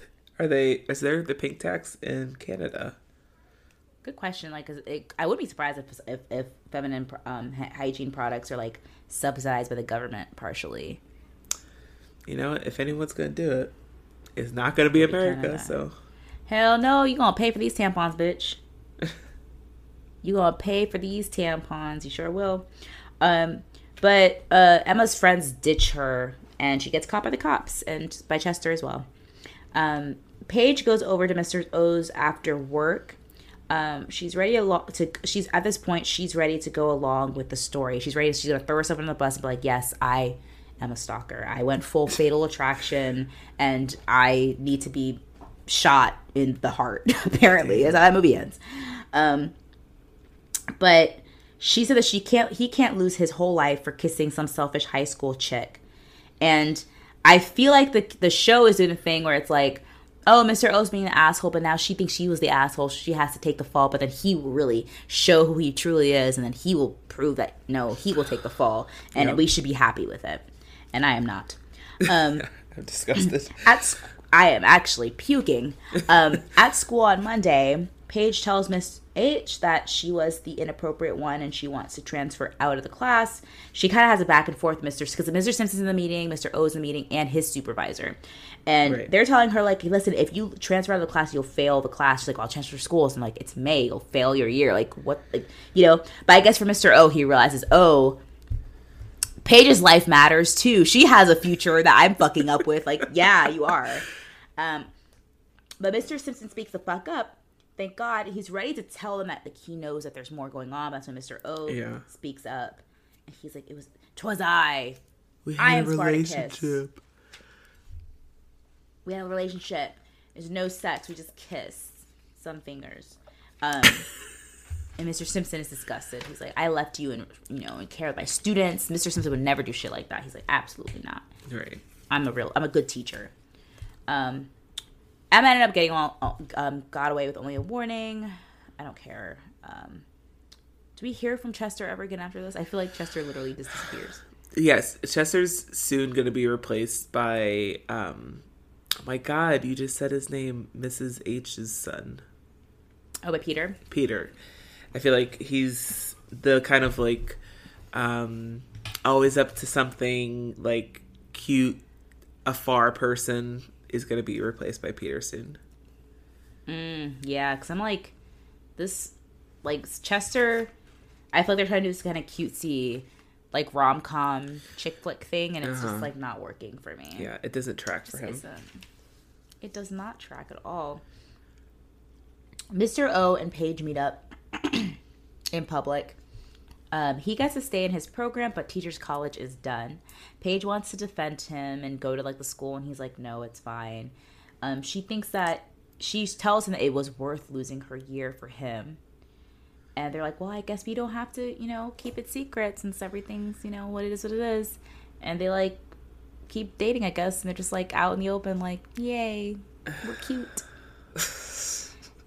and Degrassi ain't shit for this storyline, Yeah. in my opinion. And I remember, I do remember this scene of like once they're like out in the open, like public. I even was like, he's not gonna be hot anymore.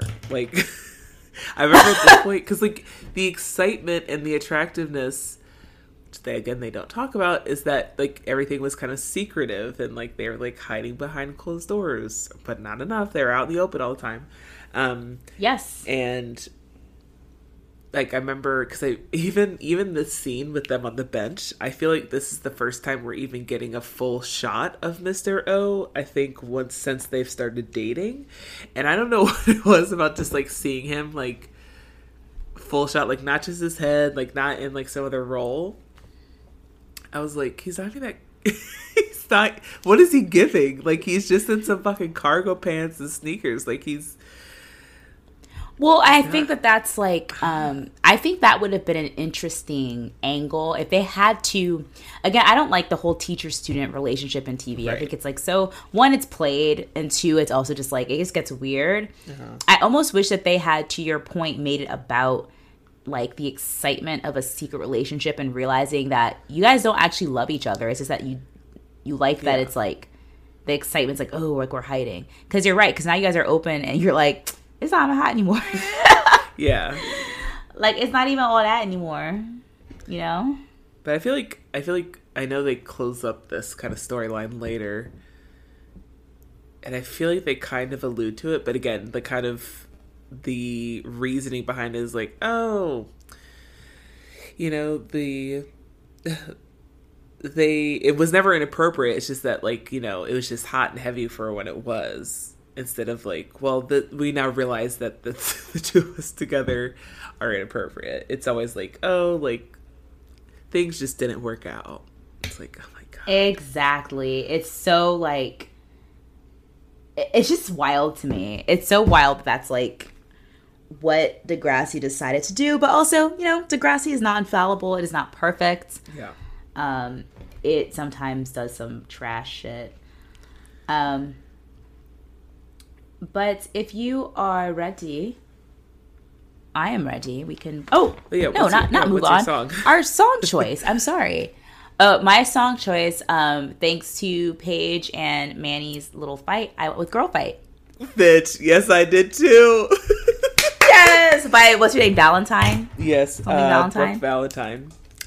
yes Which reminds me, the girl I'm trying to remember from One Tree Hill is Brooke. She is she is the hot cheerleader slut of One Tree Hill. I'm obsessed. Sorry, hold on. it's about to be see. what? Girl fight. A girl fight. whoa, whoa. We about to go to war. Oh.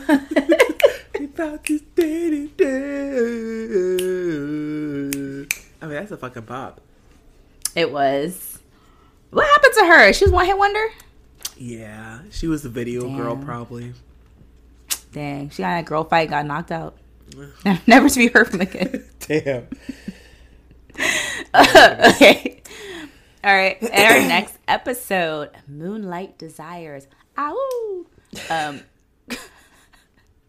Did you feel like it's about, it's about werewolves? Um, it sounds like a like a werewolf erotica. Moonlight Desires, right? Very much so. I'm gonna write it. Okay. Moonlight Desires. Synopsis Marco is upset when he discovers he is unable to donate blood at the blood drive because he is gay and then catches. Sorry. it's not funny. It's just the way that these are written is so like matter of fact, like because he is gay. um, but yeah, he can't donate blood because he's gay and then catches Dylan in bed with another guy. Meanwhile, since being expelled, Spinner and Jay decide to break into Degrassi to vandalize it. Oh shit. Uh, we this, this is a good like double episode today of like these are good storylines. I feel like two solid ones. Um, so our cold open this episode, we are at the blood drive preparation in the gym with the crew. We've got Marco, we've got Ellie, Alex, and Craig. And uh, Marco is talking about his future and, you know, like they're talking about how good of a job he's done as president this year and talk about he should run for four more years next year. you know, they make the illusion of four more years, but, you know, run again for president next year, which is their last year of high school. And. Can I sorry, yeah. can I interrupt? I'm so obsessed with how like Alex has gone full joiner. Like she is so like I know. in it. Like she's like got the hat on, she's like doing a little dance. Like she's like Alex is like I am I'm in activities. I'm participating in school. Yeah, I'm wondering. Maybe maybe this school shooting was like a turning point for her. She was like, I I don't want to be part of this crowd anymore. I oh. I'm I would not be surprised. Like after something like that, it's like Jay and them, like, and then and then the gonorrhea stuff. I, I feel like it's like yeah, it's like I, let me hang out with these with these preps. exactly. about. Because also, it's like she's she's hanging out with like the cool people that participate, not like the.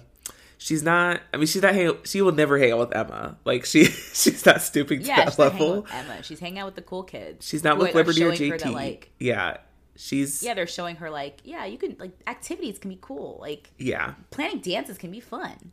exactly. So, yeah, good for her. Um, but this is when Marco lets them know that he's kind of considering about trying to take some extra classes this summer and doubling up um, so he can graduate early, like a semester early next year, and maybe move in with Dylan um, before college. And they're all shooketh. Yeah, they had they, they all had the correct reaction. I'm happy no one was like, "Yay!" They're all like, "Yeah." yeah, it's very. I mean, that's how it always is when someone's like, "I'm gonna try and like have this mature thing at a very young age," and like your friends are always like, "Sorry, what? We're like five, going on sixteen. Like this is this is not for us. We don't move in with our first boyfriends. Like what? Yeah, it's like um, Alex literally just had on a panther hat and head, a mascot head, and was like dancing around. And you're like, okay, talk about time talk about grown up stuff now. I'm gonna move with my boyfriend. It's like, wait, what? yeah, We're children. exactly. and I think that's Yeah. what, and it's it's kind of painting the picture. It's like obviously like Marco has Marco has an idea of like what his relationship is and where he's going and how he's envisioning things. Um, and the rest of them are like, hold up, we're young.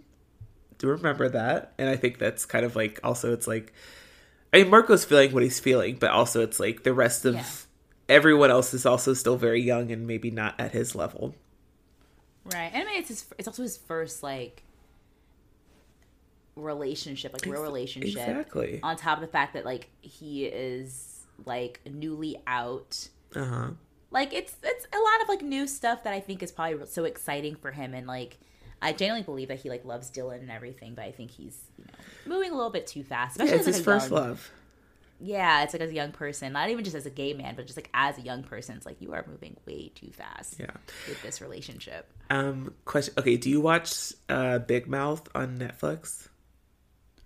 Not recently. Okay, you should.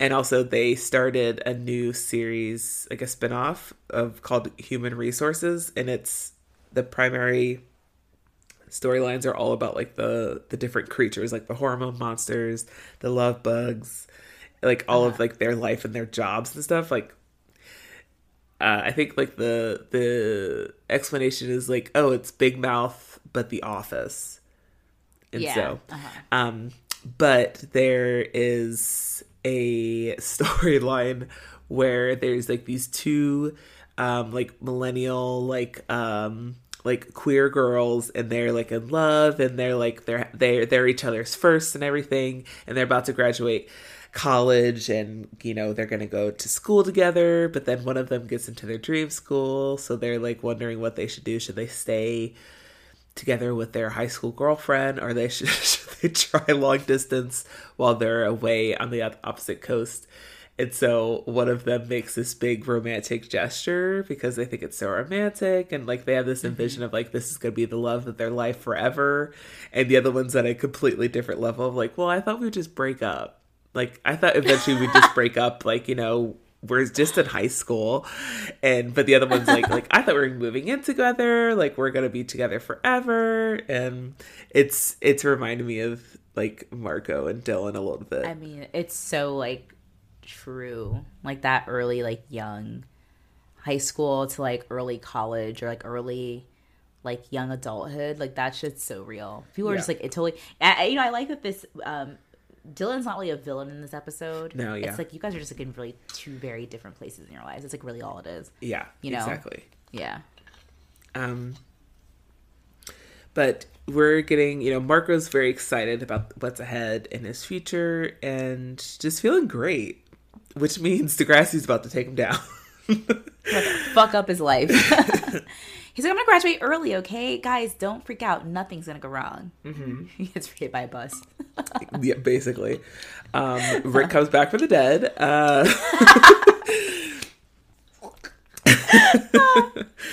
um, but okay, so our first scene is the start of the school day. Dylan is dropping off Marco at school, which is like, I mean, Marco's living the dream right now. Like, he has a boyfriend with a hot car, a hot boyfriend, hot car.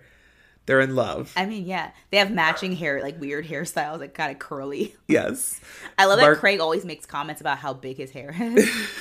he does. Because it is quite big. Yeah. Yeah, Marco got a body wave perm, and he's like, "This is the look." He was ahead of his time. It's wavy. Marco Marco got a body wave perm, and he's suddenly like lying about having curly hair. He's like, "Oh." Yeah you know, it just I just started using like leave-in conditioner and it just like, you know, it curls. It's like, we know. Don't lie to us, Marco. Like, yeah. yeah, I'm Italian, you know. It's curls. Exactly. Um, but Marco and Dylan are making plans for later. There's a party at Dylan's dorm, and so he's like, I'll see you later. And we get to the blood drive uh, in the gym, which like totally took me back to high school. And I'm like, oh my gosh, I forgot how cool blood drives were like the See, honor. I never, I never gave blood. Oh, okay. Okay. I have like I'm like I'm not anemic, but I do have very low iron. Right. So I never I and I I hate it too because I used to work for an organization that let's just say that they're they're called the Bled Sross. and not the blue Jesus died on a, but the other color Chris like red, like X, but on the side. Uh-huh, that place. Uh-huh. Yeah, and I never. I I two things that people always ask me. when I tell them that it's like. Like, do you give blood a lot? I'm like, I don't, I can't. And like, can you do CPR? And like, I don't. I never took the class, so I'm. They're like, what are you doing here? what the fuck was the point? I'm like, I don't know. They paid me handsomely, and I did it, my job. yeah.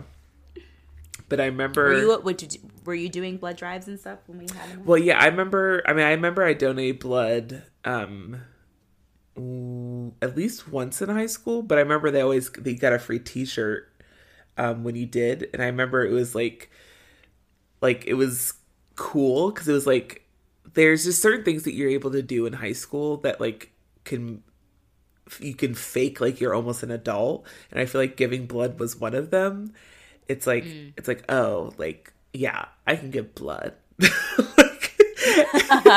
and it was like something like you like did it like you weren't going with your parents to the doctor to do something like you're doing it like with other teens which is kind of weird now thinking about it but i remember they gave away like you got a free t-shirt if you gave blood and mm-hmm. like you got to like you got to like leave class you got to get some snacks in the middle of the day it was like you did get to do snacks yeah. it was it was kind of cool and i remember like the idea of like the blood drive was like a cool like status kind of moment in the gym it was it was cool yeah. um and it took me i have back. worked a blood drive before though yeah i didn't give blood but when i was working at that organization i have been to you know them and they do have the, the, the snacks they have are pretty clutch. The one I worked at, that not too many people came, so there were lots of snacks. So I got to eat them, even though hey. I was eating blood. I was like, mm. thanks to our donors, I got to eat some uh, Chips Ahoy cookies. Yeah. yeah. And um, someone fainted. And I was like, oh. Drama queen. like, okay, dramatic. We gave you all this juice. Like, what like, the fuck? Come on, know your body. I don't get your. I don't get your deal. um, but Caitlin is there interviewing. Caitlin's back because we're about to get the worst episode probably in Degrassi history um, coming up. so that means Caitlin needs to make her make her appearance down. Um, I forgot about it. I had made my I willed myself to forget it, but you're right. I know. She's back from Africa, the whole continent. yeah, she loves she loves to to continent drop Africa as a whole. Um, yeah. I was in Africa. Ever heard of it? Africa? uh, and you know she's making plans about you know she wants to interview Marco later um, while he's donating blood as well. So it's a quick scene. We get to the dot. Spinner is there working. He's suffering at work. Um, and Jay is there as well, annoying him, making a big to do about how Spinner is the reason why they're not at school, that they're both expelled. And they're just suffering. They're both they're, they're having a pity party together, and it's annoying. Um, and uh, Spinner's not only dealing with Jay, but also there's like an old lady book club um, with lots of requests about lemons and water and what they need. That was so weird. Like I think because we also we never see old people on this show, so seeing them was like very like for a moment I thought they were going to become like a bigger part of the story. Like they're going to be yeah. like I don't know, Spinner and Jay would have like a day with the old ladies and like they would learn how to be like good people. I don't I don't know why. I was like, oh yeah, like yeah. Surely these women have to play a role, but instead they just like are there to be annoying. yeah. Oh, Mimsy wants water. Bring him a bowl. Like what? Why are you eating at the dot? It's a, like a high school hangout. Right, exactly. But I guess it makes sense. It's like they're the they're the midday crowd. Yeah. So they're yeah, Spinner and Jay are like even more out of place. Yeah. yeah, it's like all these old ladies like, yes, we just read the Joy Luck Club, and I'm okay with it. yeah. They're trying to diversify their reading. Like mm, the Joy Luck Club. I had a few many too a- too many Asians, but I enjoyed it. It's like uh, okay, okay, Gladys, like racist much that is literally a criticism I've heard of that book before. I think I read it somewhere. It was like um like a Goodreads, like someone wrote like it was, it was like it was they made like almost like a comment about like almost like trying to imply that it was like they're trying to be woke. And I'm like first off this book was written way before like the whole wokeism thing. But also like it's just a an, an Asian woman wrote a story about Asian women like yeah. it's not virtue signaling. She's just telling a story racist. Exactly. so that's what I was channeling. I mean same energy. Yeah um, we get back to the blood drive, and Marco is uh, getting ready to donate blood, but he's denied being able to donate blood because of their policy, um, which I meant to look this up actually. So it's a policy that you know you have to fill out a questionnaire before donating. Mm-hmm. Um, in the states, there's a lot of questions about like you know any if you are have any known diseases or mm-hmm. conditions, and I know also uh, the last several years I have been able to donate blood in the states because I have recently I'd recently gotten tattoos too soon. Yes. Um, yeah. And uh, also certain questions about like living abroad. Uh-huh. I think in certain countries. Yeah. Um, and of course, obviously, like drug use and stuff, which is it's okay. So it's complicated in that like so this was always this is a conversation that would happen sometimes where we get calls from people mm-hmm. when I worked at that organization. I think they they misunderstood. I'm, I'm not saying that this policy is correct. I actually right. think that it's bullshit. I think that the testing that's done today is extensive enough because the blood supply gets tested because obviously if you know anything about what happened to factor with hemophiliacs and people who got blood transfusions uh-huh. like you know they know to do that yeah. now but um also it's a really interesting documentary called ah fuck it's i'll have to i'll look it up okay. and i will tell you at some point but it's about the blood industry and how they basically fucked over so many people because they knew the blood supply was it's contaminated and um i don't know if i should say contaminated is that the correct word? Um but like it wasn't there, there safe. was it wasn't safe. It wasn't safe. The blood supply was not safe but they basically were like well it costs too much to get rid of it so we're just going to keep doing it. And so many people unfortunately lost their lives but yeah, I think it's a fucked up system. But it's I don't know how they do it in Canada, but it's based off of like the CDC, no, no, um, Food and Drug Administration, the FDA, okay. is who sets the standard. So it was always kind of awkward because we'd have those conversations with people and they would assume that like, oh, it's the organization won't take. It's like, no, literally we we can't like the the you know at yeah. the national level, the federal level. But I heard that they're changing that, that they should be changing it in the I next few years. So yeah, I was curious to know if this policy, like the specifically, so it's the policy that Marco had checked yes for was that he um uh had been sexually active with another. He he is male and had was sexually active with another male person in the past. So, mm-hmm. um, because of that, he was denied the opportunity to donate blood. And so I was very curious to know if that was, if that specific, like, checkbox was still on the forms. Last I knew, which was when I was working there a few years ago, that was the case. You cannot give Yeah. you could not give blood. Um, but, I, but I think it was within a certain amount of time too. It wasn't just like if you ever had. It was like within the last year or so, or six months or something. If you checked yes, then you couldn't do it. But I think that they've been doing a lot to try to move to change it. I think especially because similar to organ donation, there's just not enough blood. Exactly. And if it's supply, 'cause, going to like, be you can't- you tested anyway. you can't keep limiting people when we need Yeah. when people need the you know need blood. I think that's become especially aware in recent years because of the pandemic. Obviously, it's not common for people to get blood transfusion for Right. COVID, but that does has, has happened. So it's like you know Yeah. Uh, but um Marco it's- is it sucks for him though. It does and I think it's very Yeah. um I don't know. I'm trying to think. I think everyone has maybe been obviously this specific situation is is specific to Marco. I'm sure other people have also experienced it as well. But there's this feeling of like um of being denied something like something that should that should just be un like questionable like something in your mind that's kind of unquestionable that you should be able to do and suddenly being denied it because of like literally who you are.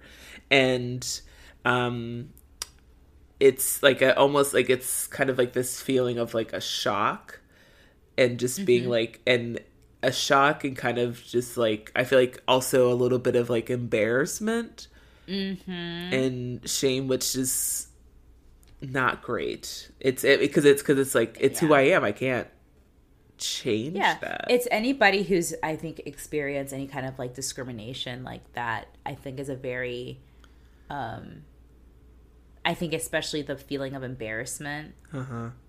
you know, because it's like, because you're being singled out. You Yeah. know, he's being, you know, pulled aside. And I mean, the nurse is trying to be professional. She's not like telling everyone, hey, actually, like, hey, everyone. Like, you know, she's telling him personally and one on one, but it's still like, you know, especially when he's when he's been so he's so proud of himself and he put Yeah. together this whole thing And the journey Which- that okay, we he's we had as well with his with his sexuality. We we also didn't touch on this point, but the fact that like Degrassi is still very much on this like um, PR campaign that like I guess Marco has been like spearheading this whole time. Right. So like they've been doing the dances and all these other activities, and now this blood drive is another way to like show people like, hey Degrassi, like come donate blood because there might be another shooting. You might. yeah. God. That's my first thought. Was like the blood drive at the place where the people got shot. Oh shit. Literally, yeah. Miss like the the the Miss Olivia Pope has has must had her hand in this. She's like, we need to change the storyline. People need to Yeah, think she of walked in there Degrassi with her white differently. Yeah, she's like, I have it. Yeah, she's like had like a whole like strategy. She brought her whole team Yeah. to like, you know, do some crisis and risk, you know, reputation management.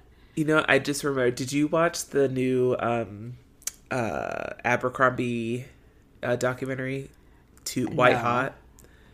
No, This reminds me a lot of that because a lot of um, people being interviewed were or that were experiencing this discrimination um, as employees of Abercrombie, um, and th- it's kind of and, and a different you know different different situation, but the kind of same feeling of just being like, I this is happening to me because I'm black. Like this is happening to me because I'm an I'm an Asian male, or you know, like the like the people that are being interviewed, and um and especially at at that age, like as being a teenager and having that happen to you, and just being like be feeling like helpless and not knowing like this suddenly like like I'm a teenager like I'm fu- I'm confident like I'm fucking Marco like look at me I got my hot ass boyfriend Dylan I'm about to move in with him and just having this you know just like energy of confidence and then just being like striked down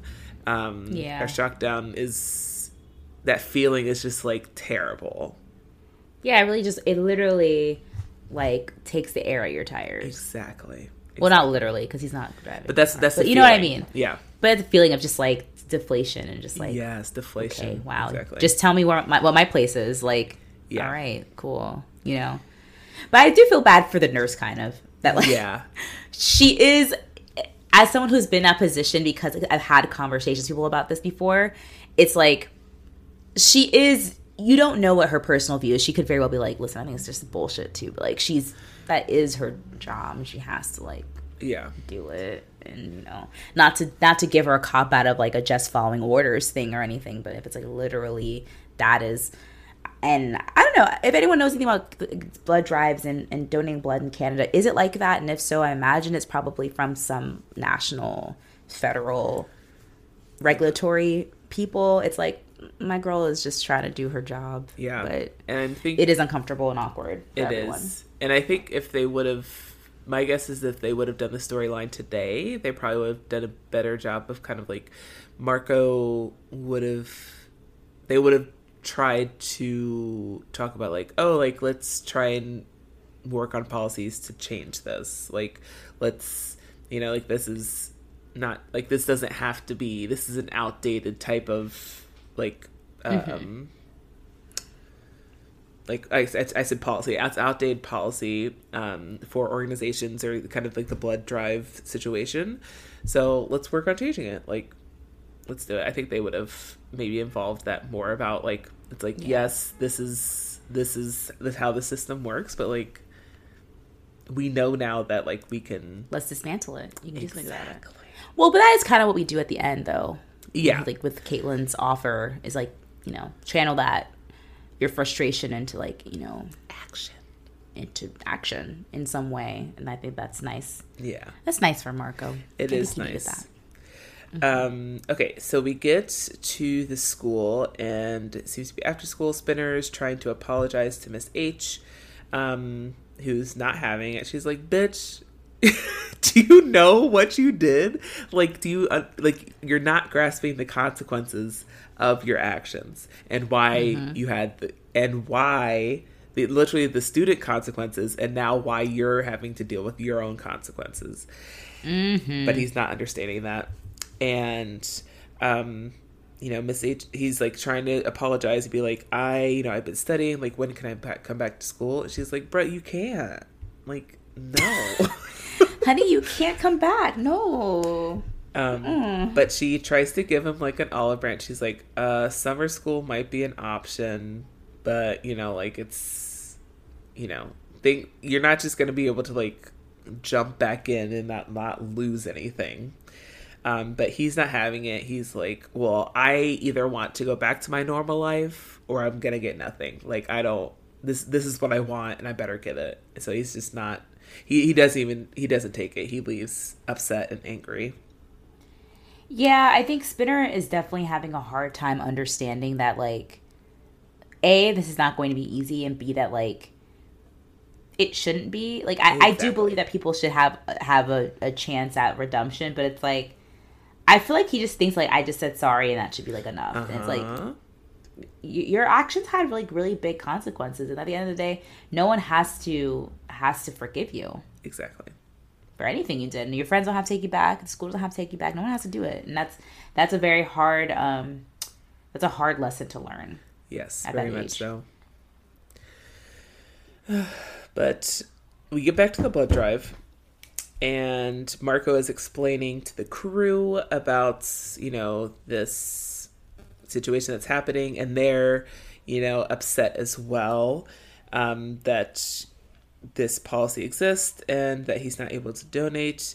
Um, and so this is when Marco, dis- uh, Alex suggests, you know, like hey like why don't you do something about it alex the rebel she she's she's trying to like you know fall in line and like be part of student activities but she, at the end of the day she's gonna be like well we have to fuck some things up like we have to You know, and this unfortunate thing is that like Alex and Emma probably would get along. i know Because Alex is on some like let's fuck shit up.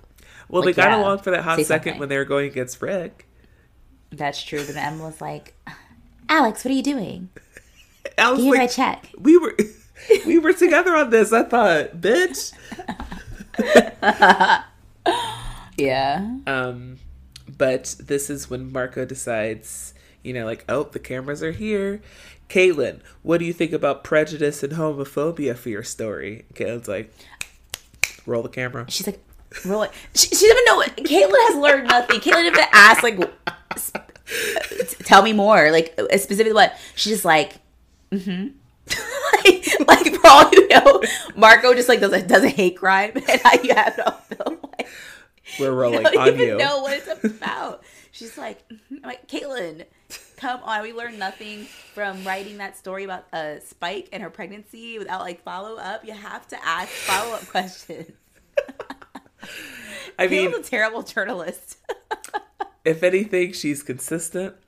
Um, but she loves getting involved in like childhood or ch- children's even- drama. Not not that it's children's drama this episode, but a single detail, just like, hey, what do you think about hate? And she's like, roll the camera, Ted.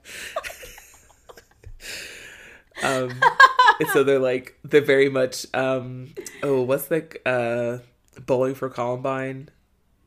The- Oh, Michael Moore. they're like rolling up on that on the nurse being like Michael Moore style being like so Marco are you able to donate blood and then they just like roll up on her and Marco's kind of nervous at first but he eventually is like so why am I not able to donate blood and she's kind of being hesitant about talking about things um Yeah. and so she's not a represent. She's not a representative of the comp of like the exactly people, so she's kind of like, and and so Marco ends up talking to camera he's like, "Well, I wasn't able to donate blood because of my sexuality."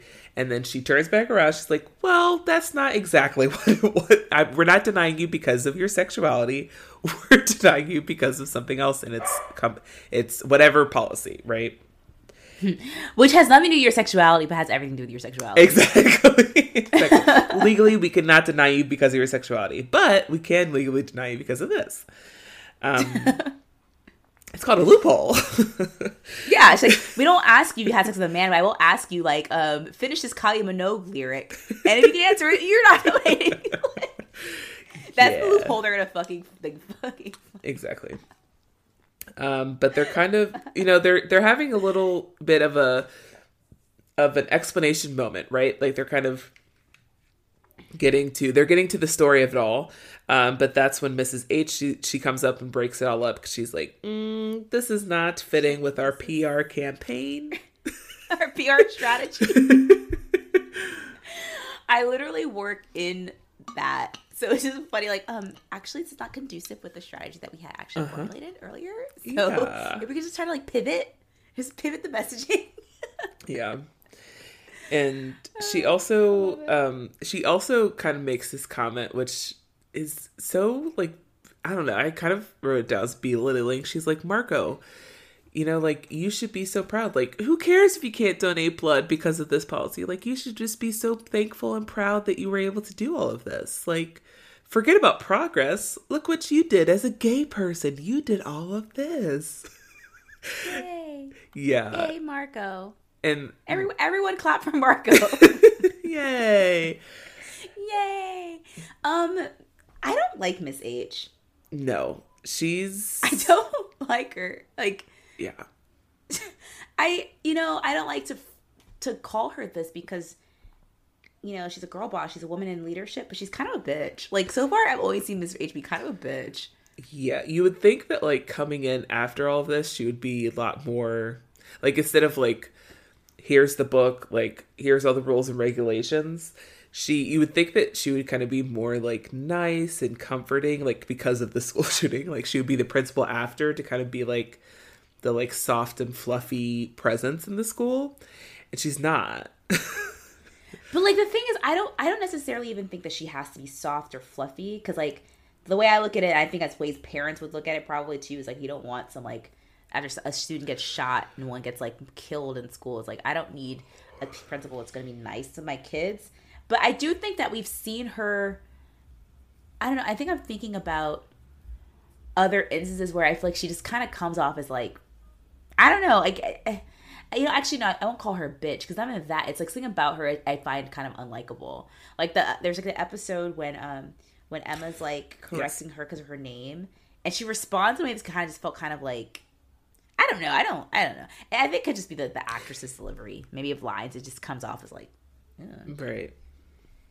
I think also she's what I think she's coming in, which I mean, like, if we want to get into it, she, ha- I mean, like, if she's if she's not this, then she's too soft because she's a woman. So I feel like she she's because she's That a boss too. babe, she has to present this energy to get respect, which understandable.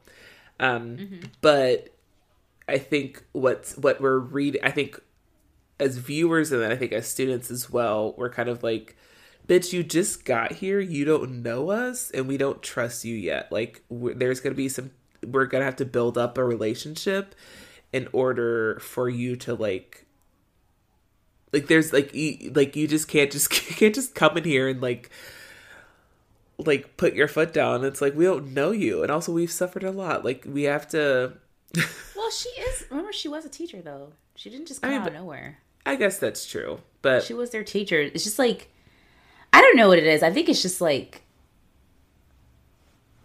I, I think that the But then again, principal characters I feel like are never that likable. like she always has to be I the think mean she's- uh, person Yeah, she's a principal. Yeah. I feel like she's like Raditch is like Raditch sucked too.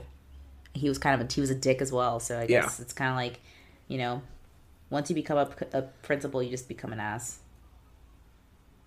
yeah That's what I decided. I think you're right.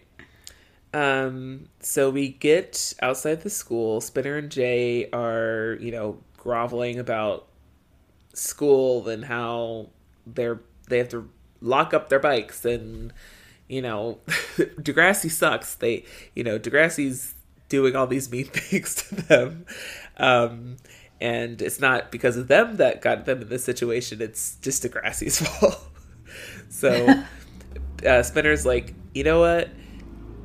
Don't don't steal my. He you know uh, at first it looks like uh, Jay is trying to steal Spinner's bike, and so Spinner's like, hey, don't steal my bike. We should be stealing from the the real the real enemy, and that's Degrassi. We should steal for revenge. And it's like, okay.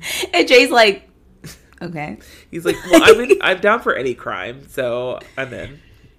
He's like, I mean, you know, I love crime. Sean is not here anymore, so you'll do. yes, Um, exactly. yeah, sure. You want to do crimes? Like, oh, I'd love. yeah. I love to do crimes. Um, so we get to after school. It's uh, Marco's showing up to the dorm. There's college rock music playing in the background. Um, high stakes, and Marco walks in. Remember, like college radio. oh my god! Well, my college surprise, my college col- didn't have a radio. college radio, like college radio as a genre of music, yes. which is a very like '90s aughts thing. yeah, like a- college a, radio is, specific like- time period. Like, yeah, because I don't think it exists because now everything's just like whatever. I think the last time I actually used to listen to um, Towson's radio Yeah. station, WTEZ or something, I think, Uh-huh. in Baltimore because I worked in Baltimore, so I would I could get it out there. So I would go to work, I would listen to Towson's radio, like, it, and it was like really good because like very indie. And that's the first time I listened to um, uh, Lorde. Was the, I, was heard I heard um of Royals, I think. Actually, no, I don't think. No, the first one I heard was not Royals. That I actually, the first song that I heard of Lorde's was not uh, Royals. It was because because this radio station was cool. It was actually um uh fuck, Cupid Cupid something or like I only know like two Lorde songs. I'm sorry. I'm okay. okay. Keep going. I'm gonna I'm gonna Okay. I'm gonna find what Okay. because her it was her first Well, single. Lorde, like baby Lorde is performing in the background, and Mark, wa- Marco, called him Mark. Marco walks in, knocking and opening Dylan's door. It was sorry. It was the Love Dylan. Club. Oh, okay. Well, Love Club is definitely playing in the background, Yeah, but and I was Marco's like not, Marco's not in the Love Club. Yeah, no.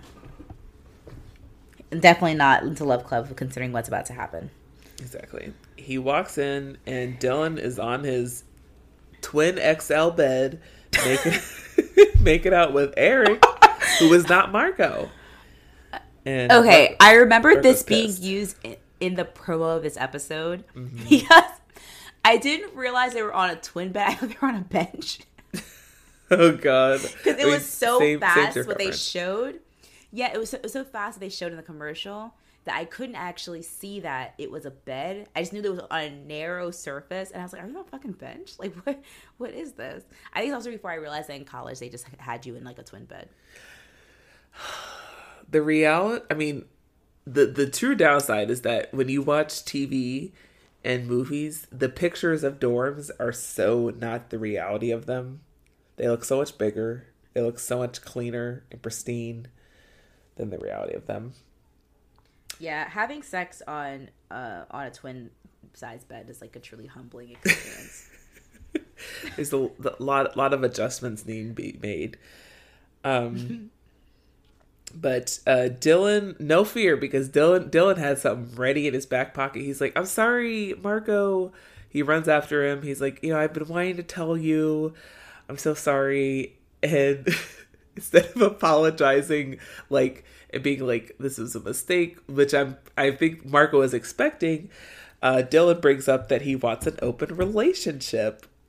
And Marco was like, "Huh?" Which is not which is not how you ask that question. It's not like, well, you caught me cheating already. So since you're here, why don't we just keep it so if we keep it open then it's not cheating. Yeah. Also, um Dylan is officially entering into his fuckboy era. Um this energy being like, "Babe, babe, no, it's not cheating. I just want an open relationship. I've been meaning to tell you." I've been, I've been having an open relationship on my end. I just been meaning to tell you. like, I figured we circle back eventually and we'll get there. Yeah, it's fucked up. And like I don't blame Dylan in the sense that like No. he wants an open relationship. It's just the way that he went about it. Exactly. Like you literally had you got caught with your pants down and you're like, Yeah, we should like open it up. exactly. what a mess. He's lucky he's cute. But yeah, it's a mess. But also like I get it. Like you guys both it's mar you know, for Dylan, I don't know what Dylan's dating history is, but like, you know, he was out in high school, but I don't imagine for the whole time. Yeah. Now he's like in college. He's a college athlete.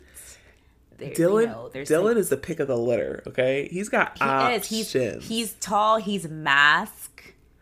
Like he's a mask white gay. and like, Like open about being gay. cleaning, and he's cleaning up, and he's an athlete, and he like, and like, he's cleaning up. That's I you know, that, and I I love that it's they talk about this later, but it's like it's not even it's not framed as like I think it's like a really common mis like stereotype of like gay men as being like promiscuous, and it's like Right. no, Dylan's being a a fuck boy of any variety. It's like he's on he's a big man on campus. He's like, what the fuck I'm doing trying to wait around for my high school boyfriend. Exactly. Well, I got all these shorties. Like, Like- I got mad bitches out here. Like, Dylan is the ultimate like alpha masculine energy. Like he cuz it it takes a true alpha in fucking 2004, 2005, whatever year it is to be come out as come out as gay in high school, be a a great athlete and be like as out and open in his like just in himself all the time and just like the just th- that that alpha energy to be like what are you gonna say you gonna you call me a slur like go for it i'll beat the shit out of you with my hockey stick like is that alpha energy or is it that Dylan has the privileges of. Because even within the yeah LGBT that, well that's what it comes from Yeah, it's the privilege of like, I am big, I am white, and I'm mask. So I can Yeah. be all that. Like, Exactly. Like, Marco isn't afforded that because Marco is is is small and a little bit more femme and like and I mean, as we saw in the situation when he walked through the park and was jumped and had the fear of like people can tell and like you know that sort of which isn't to say that he you know you can tell and that's like why he was jumped but like Right. you know what I mean it's like Yeah. they have a very different experience I think of like being gay but like all to say is that Dylan is there's a very fun meme like um the common joke of like gay men like Dylan is that like their friend group all look the same? Yeah like exactly. it's all a bunch of like other like big bl- like tan like yeah. mass dudes. And it's like is a picture of them like oh out out to brunch with the dolls. And it's like a bunch of white guys like, exactly like exactly. It's the same just- thing it's the same thing Dylan- with girls Dylan- too. Dylan- Dylan is so this though. He's like, yeah, like, like I don't know. He's like, just like kind of like leaning like, oh yeah, I'm so queer, and it's like you guys are all just a bunch of like exactly, and that's mass white guys. Exactly. You're exactly right. Like he's a like his his alpha energy comes from the fact that he's able to be himself, to be his complete self and accepted, right?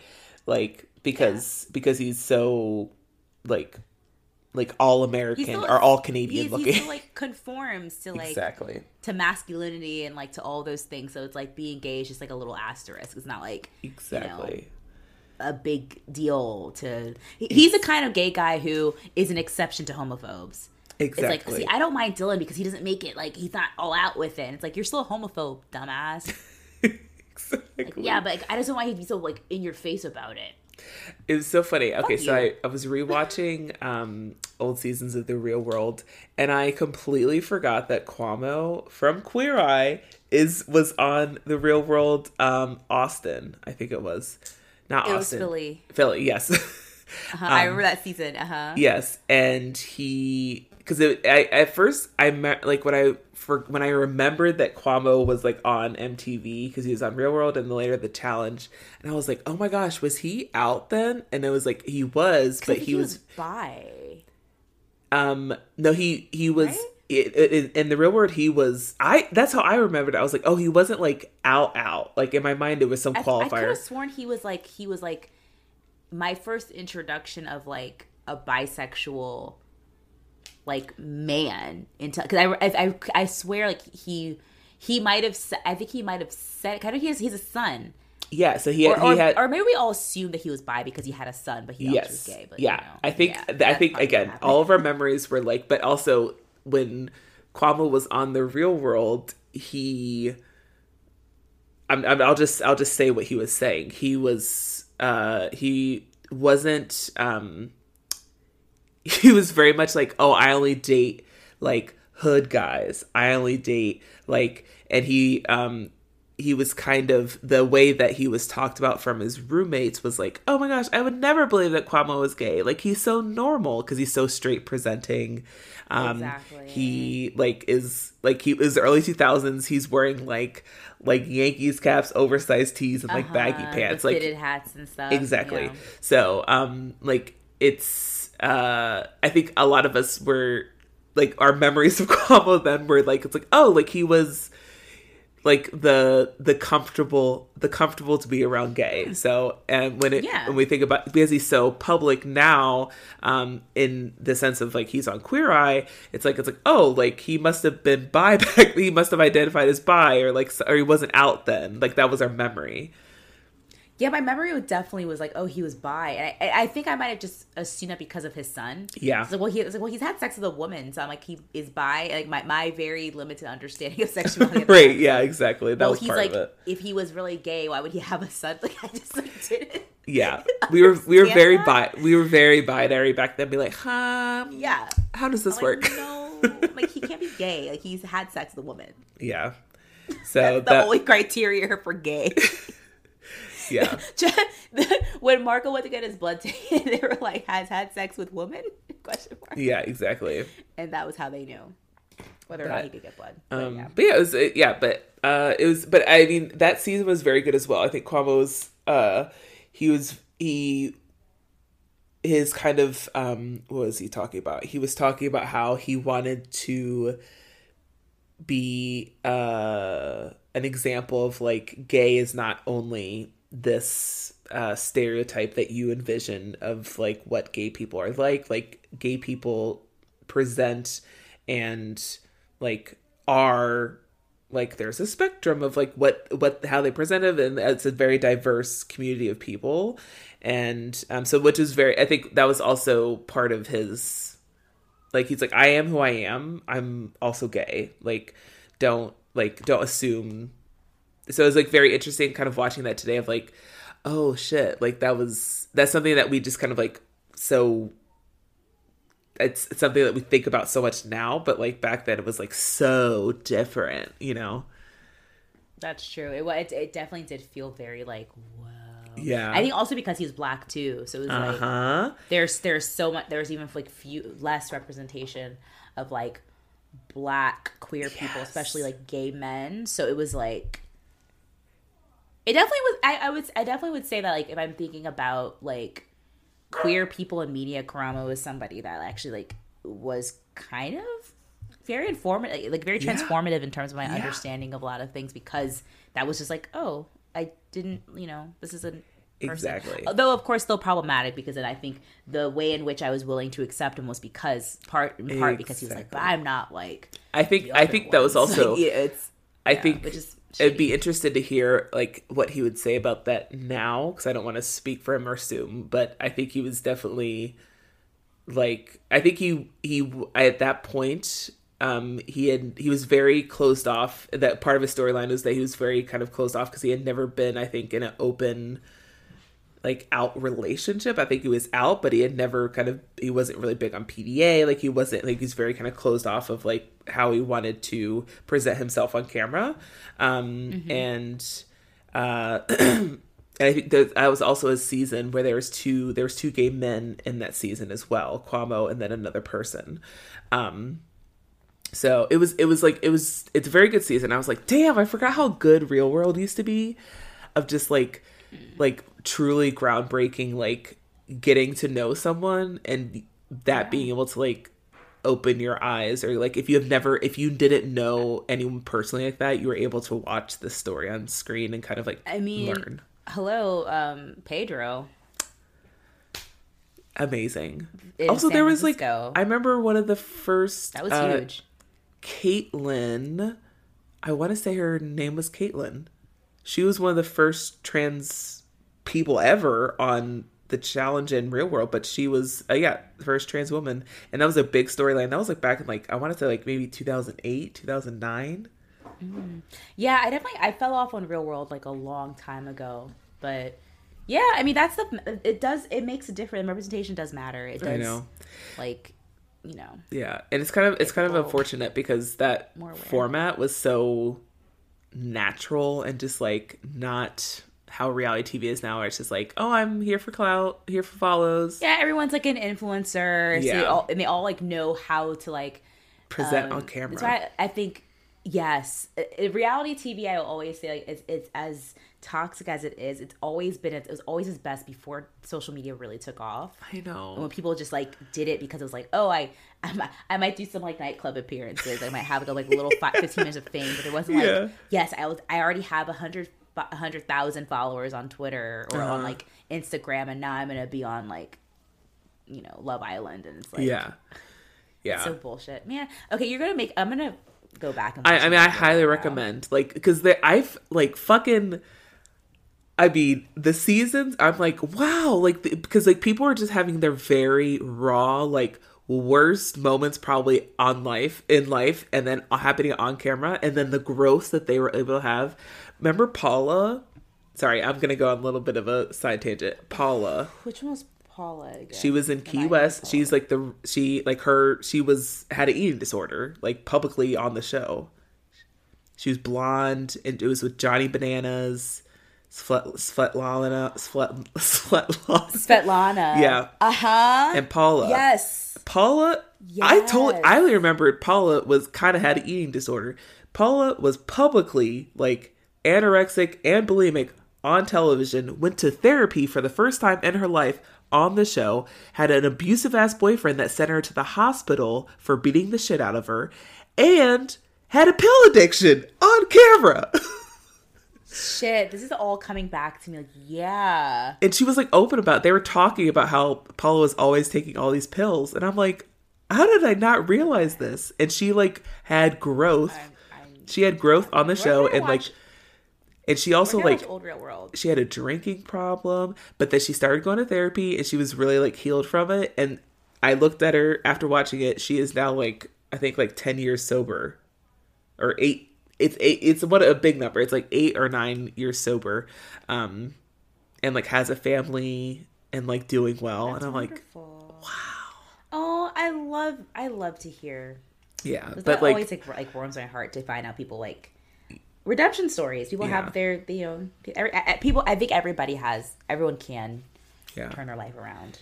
I mean, it's well, nah, I won't say that. Some people, some people, some people don't ever get to, but I think everybody has the has the possibility has Yeah. the the possibility. It's just a matter if they have the the opportunity to Yeah. do it and the support to do it. I just I, I I mean obviously real world is like great for its like trashiness, but like it's just crazy like that people people are having like real raw like authentic moments on television, and it's What was so that? good. What was that season? Um, I'm sorry, it's like a long tangent. But No, like, it's perfect. Was that season when like that guy slapped that girl in the car, in the moving car? Oh, it was like it was like a very like like very like iconic moment where like it's not okay. He like s- like the girl was like driving in the car and like, he he like opened the door and like slapped her. I like know it, but I, it can't was- place I think it. it was Seattle. That who was the guy? Was he was he a person of color? Was he black? I think he was black. Yeah, because I feel like I'm, I'm like I feel like my brain is like don't think about it because it's really bad now. Like, Yeah, it looks even worse now. Irene. Yes, Stephen Williams slapped Irene as she was moving out of the house, which is cited as one of the most memorable moments by Time magazine. I remember that because she was like in the car. And he comes up to the car and like she kind of like, is closing the door or something, Uh-huh. and he like she was he was like chasing her, but he goes up to her and he just like slaps her like in the car, Oh my god. and it was like one of those. Like, it was like what the fuck? I mean, that's what's Can't like. do that on TV. It's just crazy that like, yeah. I mean, the real world, it's fucking great. Where can I watch? um Uh, Paramount Plus. If you have Paramount Plus, Oh, I have that. yeah, they put up a bunch of old seasons of Real World now. All right, well that's what I'm doing tonight. All right, cool. Okay, back to Degrassi. That was a perfect tangent. I love shit like that though. Um, Yes.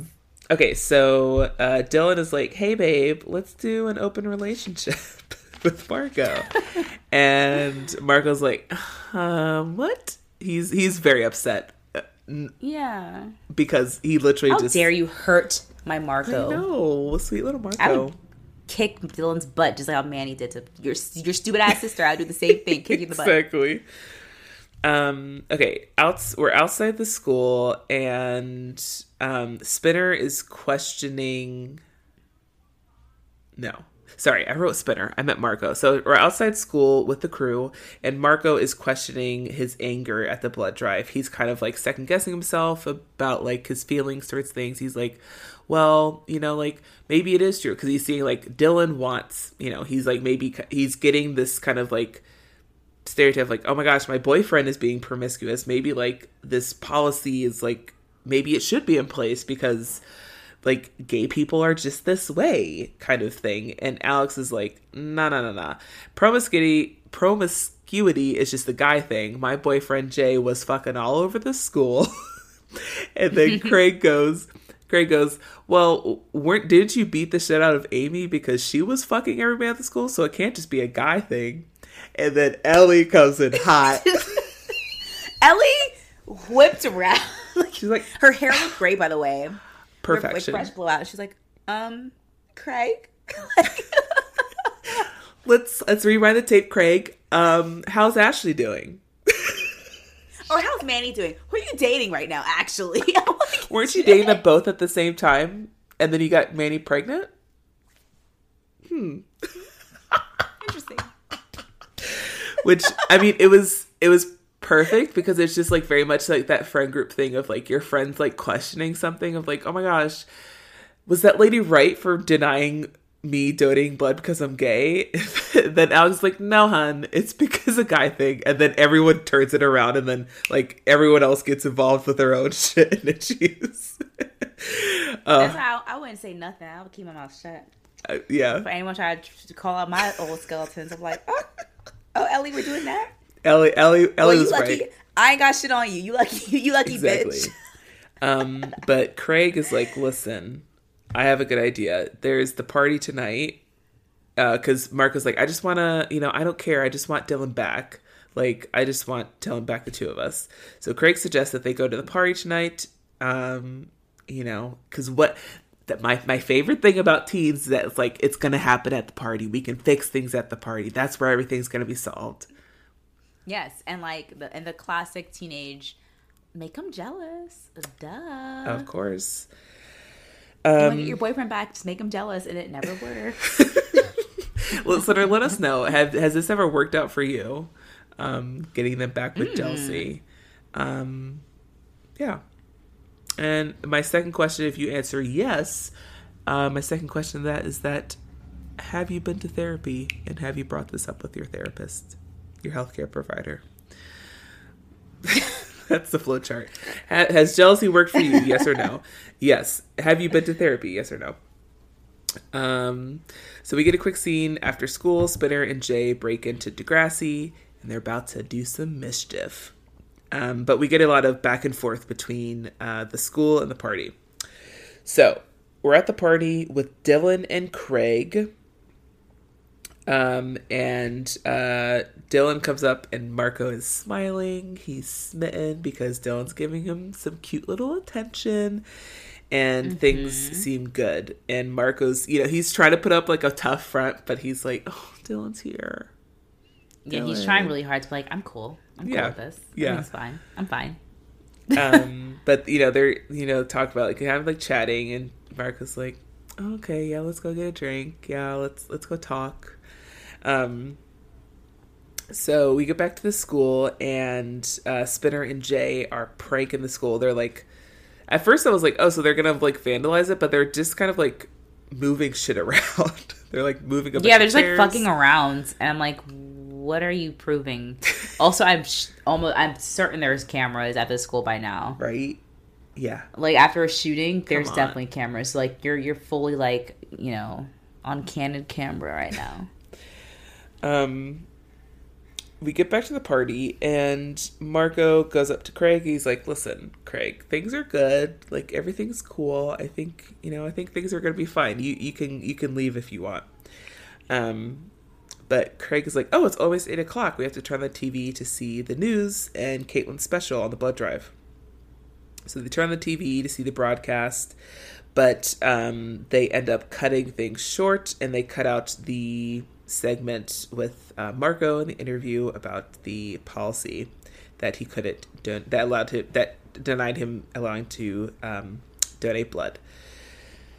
Uh, and Marco's upset. He's like, "Wait, wait, wait! What happened?" Um, and he kind of feels like that he was feeling like this is going to be his moment to like prove to Dylan that he's like you know doing something and you know like to win his affection. I was back. okay. I was very confused as to what we were. What was the point of that? Like I, like was he? Try, I don't know what he was trying to prove to him in that because that, because Dylan. The reason why Dylan wants an open relationship isn't. Well, actually, no. I guess sorry. I'm like I'm talking to myself more than I'm talking to you right now. Right. I guess because uh, I, what was confusing to me was like, okay, well, Dylan didn't break up with you because you're like a loser. It's because he's he just found more prospects. But I guess when he was talking to Marco about being opening stuff up, he's like, oh, there's so many interesting people here. So I guess like Marco's trying to be like, look, I'm like I'm inter- like I'm interesting, like I'm doing stuff, you know. So I, I- so I, I think I think you're right. I think he is trying to like win him back in a weird way of like, look at me, like I'm like I'm a advocate, I'm an activist now, or like I don't know, like, right. Yeah, I mean, I mean, with any right when it comes to these types of situations, right, when people are not when open wait we're we're putting out the window that this is not an open relationship. Dylan was just cheating and trying to use this as an open relationship to kind of justify not telling marco. But um when open relationships don't work it's when people have these types of feelings like this like oh like i'm like you're wanting to be with other people because you don't like me enough. I'm not interesting enough. I'm not doing enough. I'm not giving enough for you to be satisfied with only me like if that's that's when you know the kind of open relationship can start to break down when people have feelings like that and yeah, I think also uh, Marco's dealing with insecurities of like Dylan's older, he's away in college. Um, you know, older people, college college people always have like cool discussions and like have interesting things to say. yeah, they're like talking like about like issues, right. College. it's like not really. I know. I definitely when I went to when I went to college, I thought that was gonna happen a lot. I was like, oh, I'm gonna like sit around, like drink coffee, and talk about like. Yes. I really like philosophy, and it was like literally not. Listen to lots of spoken word. Um, Yeah, I was gonna like. It's because I watched too many TV shows that took place like in college in the '90s, so everyone was wearing like earth tones and like, you know, like I watched Legally Blonde, and I was like, yeah, like I want to be like them. Yeah. The assholes who were mean to her, I was like, I want to be like them. they're smart. They're they're the ones I want to aim for. yeah, they're the smart ones. I mean, truly. She's a girly girl. She can't be smart. Damn. Oh man. Um. Uh. But Dylan with this fuckboy energy.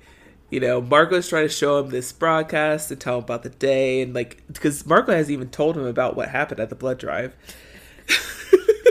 and Dylan's like, Dylan hears Eric call his name, be like, Dylan, let's do shots for the summer. And Dylan's like, We're like, doing kamikaze shots. like, who the fuck is Eric? And then Dylan's like, hold on, babe. Eric wants to do shots. Eric, the guy I was literally about to fuck before you walked into the room.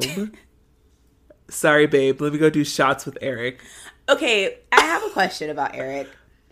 Was this actor gay, just a bad actor, or was this a straight guy doing a bad like gay acting? Literally either one. Either one is Because possible. something about something about it felt offensive. It's- it was yeah. like very like you know I- don't want to imitate, but it was very like like 90s sitcom like person The gay- pretending like, the gay JT per- pretending to be gay. Yes, it felt yes, like yes, that. yes. But he might actually be gay, but it's be a terrible actor. So bad that he actually kind of became a caricature of himself. yes, you're right. You're right. and in defense of the actor, the director, because it is 2004, 2005, the directing might have been like, mm, let's do another take. Give us more flamboyant. Give us more. a little more more pizzazz. A little more Yeah. you know. Doing a lot of flapping of his hands. Yeah. Doing a lot a little more yeah, this. th- yeah, give us give us more gay. Give us more homosexual, please. And he's like, oh no no no! But he wouldn't say that. He wouldn't say like give us gay. He'd be like, oh, can you just give us more like theatrical, like Yeah. a little more. Give us more theater. Have you ever seen? Have you ever seen? Have you ever seen Cats? Can you do or Yeah. that? Like what? very much. Yeah, he's he's trying to be like because right. Oh, yeah, in, Deg- in defense of Degrassi, Degrassi's woke because they have a gay character, they have gay storylines, so they wouldn't say "give us more gay." They would, yeah, they would use the the adjacent words. Give us more like you know like kind of um worldly. You know, You know. you know. I watch. I've been watching. Um, I'm sorry, I keep going tangents, but I've been watching like that show Airline about like the people who work the customer service desk at Southwest Airlines, and it's like 2003. Oh God. It was, on A and E, and I was watching one last night. And there's a they followed like um in one episode like a flight attendant who's a gay man, but like he was really amazing because he was like. I mean, honestly, I don't want to dip into stereotypes, but I'm single, unmarried, 35, and a flight attendant. You do the math. And he's like, but I love my job because like people already expect me to be flamboyant and gay, so I just get to like be myself all Yeah. the time, and it's just like they love it. so he would have taken this role and be like, "Oh, sweetie, I'm ready. Like, Uh-huh. I'm ready for a close up, Mister Bill." Yes. but yes, the the the the moment is is is off to some extent for whatever reason. Yeah. Um and Dylan runs on over to do shots and Marco's left alone. and and Marco's like, "Listen, I'm going to make him fucking jealous. Like he's going to pay for this shit." Which I'm like, "Yes, Marco, this is what I live for at a party." Yes, I love I love it. You guys know I love I love watching team parties and it's always for the mistakes that they make like this. yes. Destroy your life. Um, we're at the school with Spinner and Jay, and Jay is looking through yearbooks, kind of giving us very much um, the bad kid of the Breakfast Club. Uh, ah, you know, these kids are so popular. I hope I'm not any pictures in the yearbook. Like, ah, ah, man, they they put me in here. Now I'm now I'm a loser. It's like okay, And you know that Jay is totally the kind of person he wants to be a part of stuff so badly. Yes. Jay's corny. Like Jay Yes. is corny bad. Like he's the one who's talking about like, oh, got whiskey, got coke. like he's like he's he wants to be like in with the kids so bad, but like he's he's a he's a perfect example of the person who like, you know. He, fe- he feels like he's not adequate enough to like be their friends so Uh-huh. instead of like just trying to be he's like oh yeah they're lame Yeah. wait what's that you're having fun with all your friends Yeah. lame i like to be alone with myself and Yeah. coke Yeah. yeah, that's, that's what I like in my car, in my orange car by myself with my gonorrhea. Ugh, suffering. Just me and my gonorrhea. Oh man, he's really suffered since Sean left. It truly has. Um, It's slim pickings.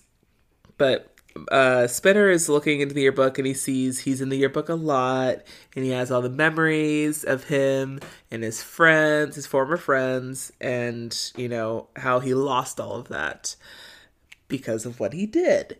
Um, but Yes. he doesn't see that. It's like it's Degrassi. They're going against me. The world's against me.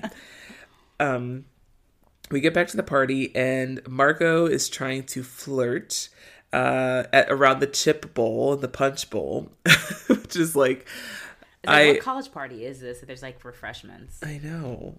like there's Um, beer, there's jungle juice, and there's no food. Eat before you come. exactly. Um, but uh, there's a prospect. You know, he's flirting with one guy, and you know, it seems that this could be a match. Um, they both swipe right, and he makes play. He's like, "Hey, you know, like I haven't seen a lot of dorm rooms. I've only seen Dylan's. Like, maybe you could show me yours one time." So the guy invites Marco downstairs, room 402B or whatever. I'll see there And like 10. Dylan sees this and he's like, oh. He's like cheesy. he's happy. He's like, oh great. He's like, perfect. I can fuck around. Like, he's-. He's, like, oh great. He like he's it's total like and and and there's one of the reasons why open relations don't work. Well, I know I think they can work, but Yeah. one reason why they don't work is because like one partner is very clearly doing it because they want to keep the other person. So for Dylan, he's like, oh, thank God, like Marco's taking this well. He's gonna go get like he's gonna go get you know get his knob slobbed by some rando. This is perfect because I can I don't feel bad about being with um with Eric and his kamikaze shot. Exactly. You Exactly. know, so it's like it's a it's a whole mess, and Marco's really like. Marco's not a hookup guy. I know. Marco's like such a like he's such a boyfriend. Like Exactly. he wants to be like a boyfriend. Oh. And it's he he but Marco sees Dylan and he's like, ah, damn it, it's not working. It's not what it's not working way I want to. Um, we get back to the school. Spinner has somehow found some lighter fluid from the chemistry room, apparently, and decides that he's going to light all the books on fire, all the yearbooks. Uh, and even Jay's like, whoa, whoa, whoa, whoa, whoa. This, yeah, this is like this is bad.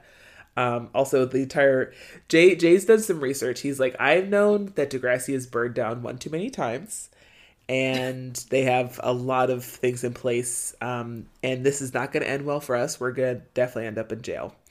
Um, Yeah, this is like a huge step up. Like Jay's starting off with like stealing candy from vending machines to like stealing actual stuff and like whatever to um accidentally um uh orchestra not orchestrating accidentally like um instigating a school shooting right. But still not in jail because you can't go to jail for that. Like that's you know fair enough. He didn't really actually pull the trigger or anything. Like now, this is like there's actual consequences. Like we're gonna go if you're bur- this is arson. Yeah. This is breaking entry, trespassing, and arson. Exactly. Like you're not coming. You're going to jail for a yeah, this time. is not going to end well for us. Um, Yeah. But Spinner's not having it. They start scuffling, and Spinner ends up admitting he's like, you know, I don't, I don't want to burn down the school. I just want my friends back. And Jay's like, hun, sorry, but that ship has sailed. Like, I'm your only friend now. yeah.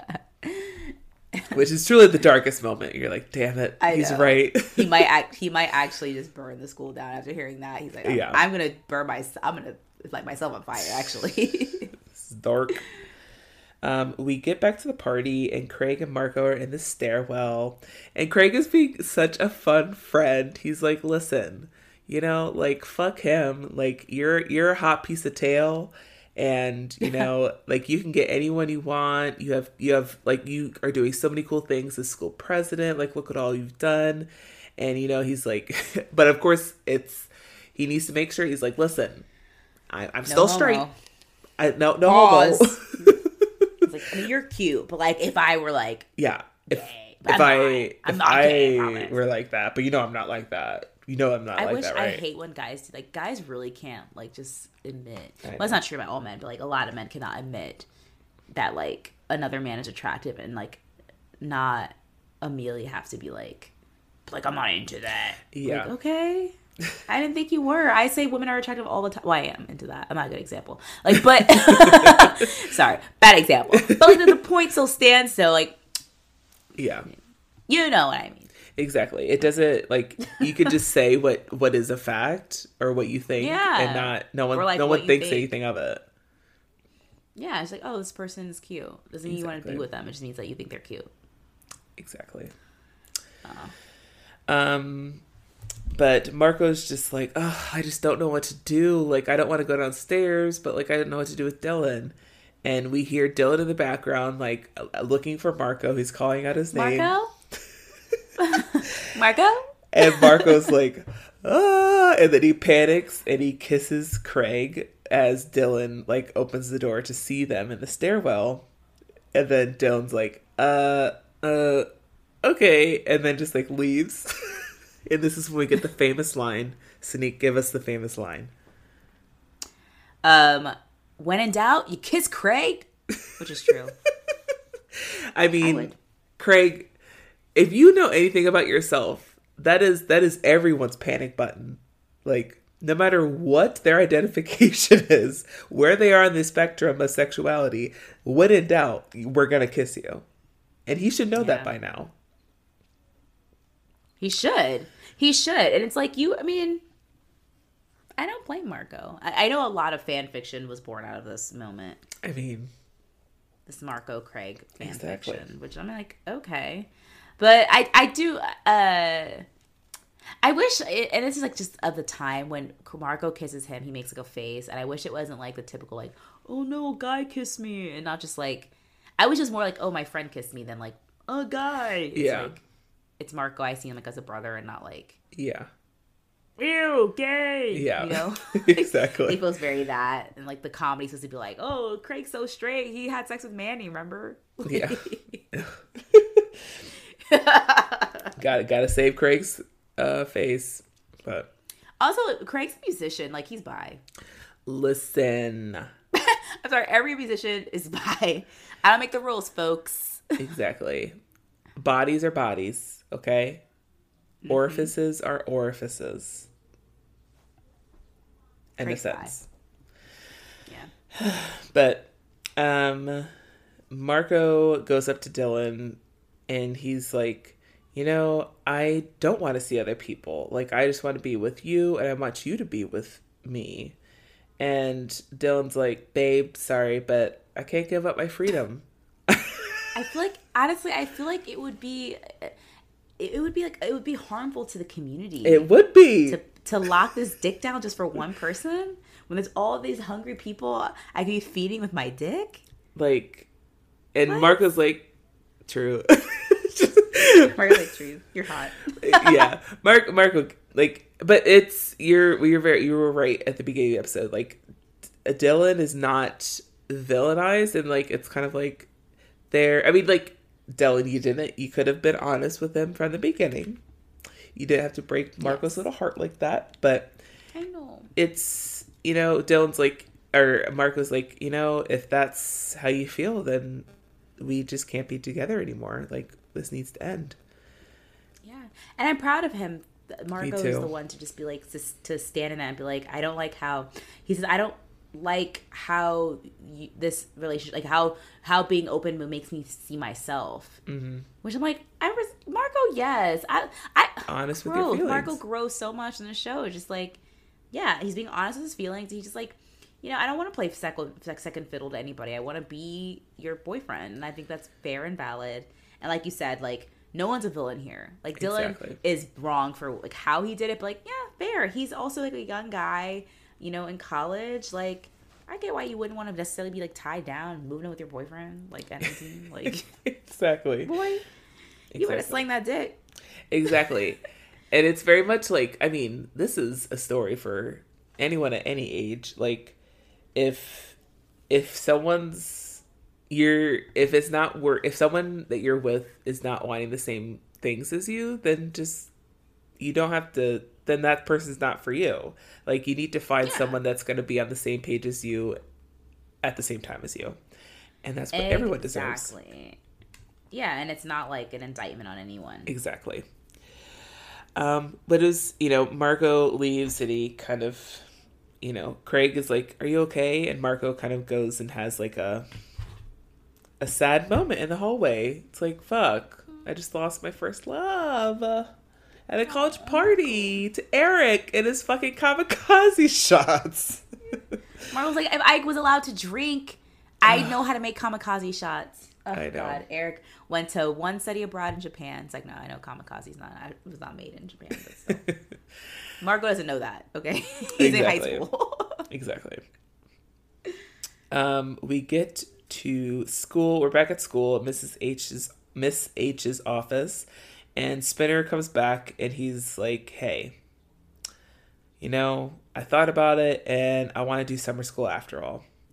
Um, and Mrs. H is like, "Listen, bitch, I saw." She didn't say it, but she's like, "I saw those cameras about what you were about to do." And my offer I wish he had though. you know, I you know, time has passed. You said no. And um Spinner's like, you know, like I'm sorry, but I thought about it and I, you know, I want two things. I want to come back to school, I want my friends back. All I need is a chance. I want my friends back. It's like Miss H is like, whatever, good luck. You probably you probably fail out anyway, but here you go. She's like, "Mm, okay, I don't know about your friends, but Yeah. I'm sure. Why not?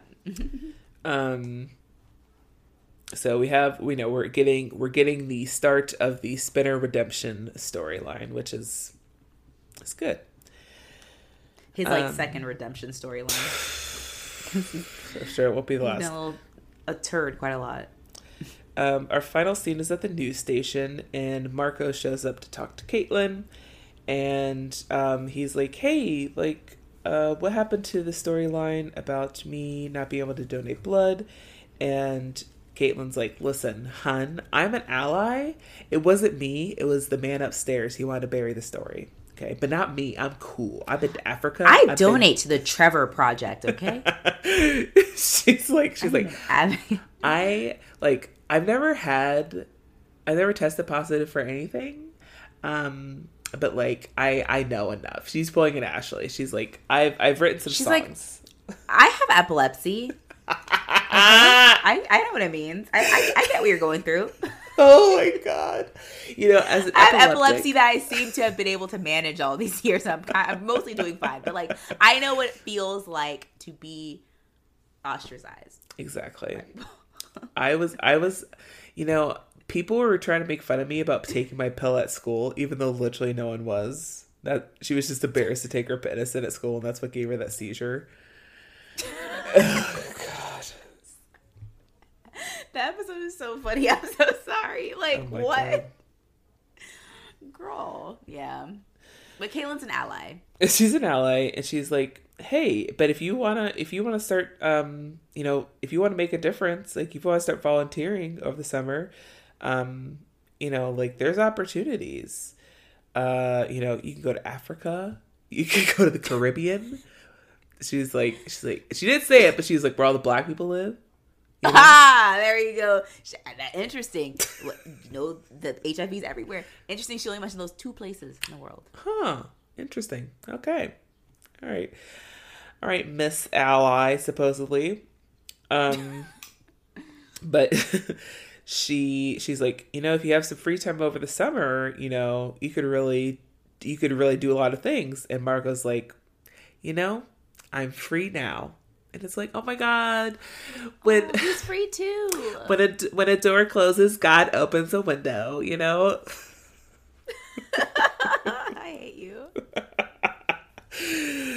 but it's very cool. Like it, I, I love this. I mean, I love Marco's storylines because it's like he is consistently like when adversity like or like a bad thing comes, like there's like something on the horizon for him. Like I love that that's a consistent thing in his storylines.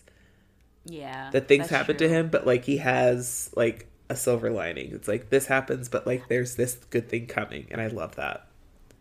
I also just love that he's like his his his morality just like is unwavering. I like know. he's he's good. Like he un- like he understands that like there's you know there's right and there's wrong. And yeah there are gray areas? Sure. But like he understands like where that it's important for him at the end of the day to do what's right for him and others. And I love that. And it's, and it's very cute. And and it's about to usher in the era of Marco and his cornrows. Oh my comes to Africa. God. style icon, Marco.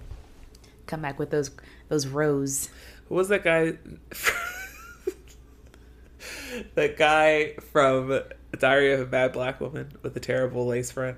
oh my gosh Shemar Moore with the lace front Terry did it first in Degrassi. And Marco's next. Yes, we're gonna get a cornrow moment from Marco. He went to Africa and the Caribbean. He's got to get his Um, braids. he had to, yeah. Well, I'm like uh, curing AIDS. Like Mm-hmm. I'm getting my hair done in between. You fucking Yeah. know his hair like fell out after that. After that, the braiders down there were like, I know they yanked the shit out of his hair. just don't. Those just don't play. he got no edges. nope, they're all gone. Looking like Naomi Campbell. Here we come. No, ed- no edges whatsoever. Let me stop laughing because I be wearing braids all the time. Like literally, I'm like, I got a bald spot right in the middle of my head from trying to gel down that. Here we go. So far, so good. I haven't had any issues, but who knows? I've just come Um, to terms. I'm like, well, lace fronts will be in my future. Oh yeah, I mean like it's fine. If I lose my hair, I'll just wear a wig. Yeah, It's, wigs like, have come a long way. I'll be fine. Yeah, they look so good now. Um, all right. Um, so that was the episode. What song did you choose for this? I went with um we have Dylan and Dylan is the the forgivable fuckboy, which I didn't really know was possible. Um so I guess my apologies to the fuckboy race. Um but I went with the fuck I went with the fuckboy anthem. It wasn't me by Shaggy Ha. because Whatever happened to him? you know there's shaggy there's um there's wait who's the guy that um there's chingy and then there's Sisqo and until this moment i think in the back of my mind i thought i kind of placed them all as the same person even though i know they're three different people but Yeah. they're kind of the same in a way I'm so happy you mentioned Sisqo because that airline show I was watching last night, Sisqo was on it. you know Sisqo Like at the, he's at the airport, and then like some of the women who work there were like, "I heard Sisqo's here." And they found him. and they're like Sisqo, the thong song, and then he was like, "Yeah, that's me," and he left. Also, um, fun fact: the uh, the famous movie Snow Dogs, made by Disney, that Cuba Gooding Jr. was in, um, Yeah. Sisqo had an acting role in that As a as who? as uh, Cuba Gooding Jr.'s best friend. He played. I feel like I've seen. I think I, I think I started Snow Dogs. I didn't finish it because I realized the dogs didn't talk. I thought it was like a talking dog movie, and it was not. And I was disappointed because I was a kid, and I was like, "Oh, there's like not like fun dog antics. Fuck that." and it's just like crazy. It's like, oh, this black guy has a white dad. That's crazy. Isn't that crazy? And Black like, people, the snow. what? they're not allowed to do that. They'll melt. Basically, that's the whole tone of the movie. you would think that we'd think we'd freeze, but the opposite happens actually. exactly. Um, but yeah, so I chose Shaggy. It wasn't me. Um, Nice. But at least Dylan owned up to it, so he wasn't he wasn't completely at that level. But what did you choose for your song? Um, I also went with the Dylan and Marco storyline. The way I was looking at it was like, um, you know, Dylan wasn't like was it was a fuckboy, like you said, he's forgivable fuckboy. But I wanted to kind of capture the freedom that Marco felt after like the breakup and kind of like he's like the you know he can just like, go and like be his best self. And I went with Madame Kelly Clarkson since you've been gone. Fuck. I mean, this. I mean, we're we are in the era of like peak Kelly Clarkson music videos consistently on TRL top ten, Yes, and like Stop it. and just like hit after hit after hit, and I'm like, damn. yes, And that's what that's what. independent Let's talk about it. Um. behind these hazel eyes Oh my god. because of you. Kelly Clarkson had us on had like the, the mid odds on a chokehold, bitch. She was the reason why people thought that they could get on American Idol and every singing competition to come, thinking that they could make a career out of it. She's the Yeah, reason. but there's very few. I mean, Kelly Clarkson was successful. Carrie Underwood was successful, but not that many people were successful No. from American Idol. Really, there's like they're like this, their 60th season. They're st- still on TV. I think American Idol is still on. Do you think people still have to vote for their favorite singer? Is that still a thing? Who is voting?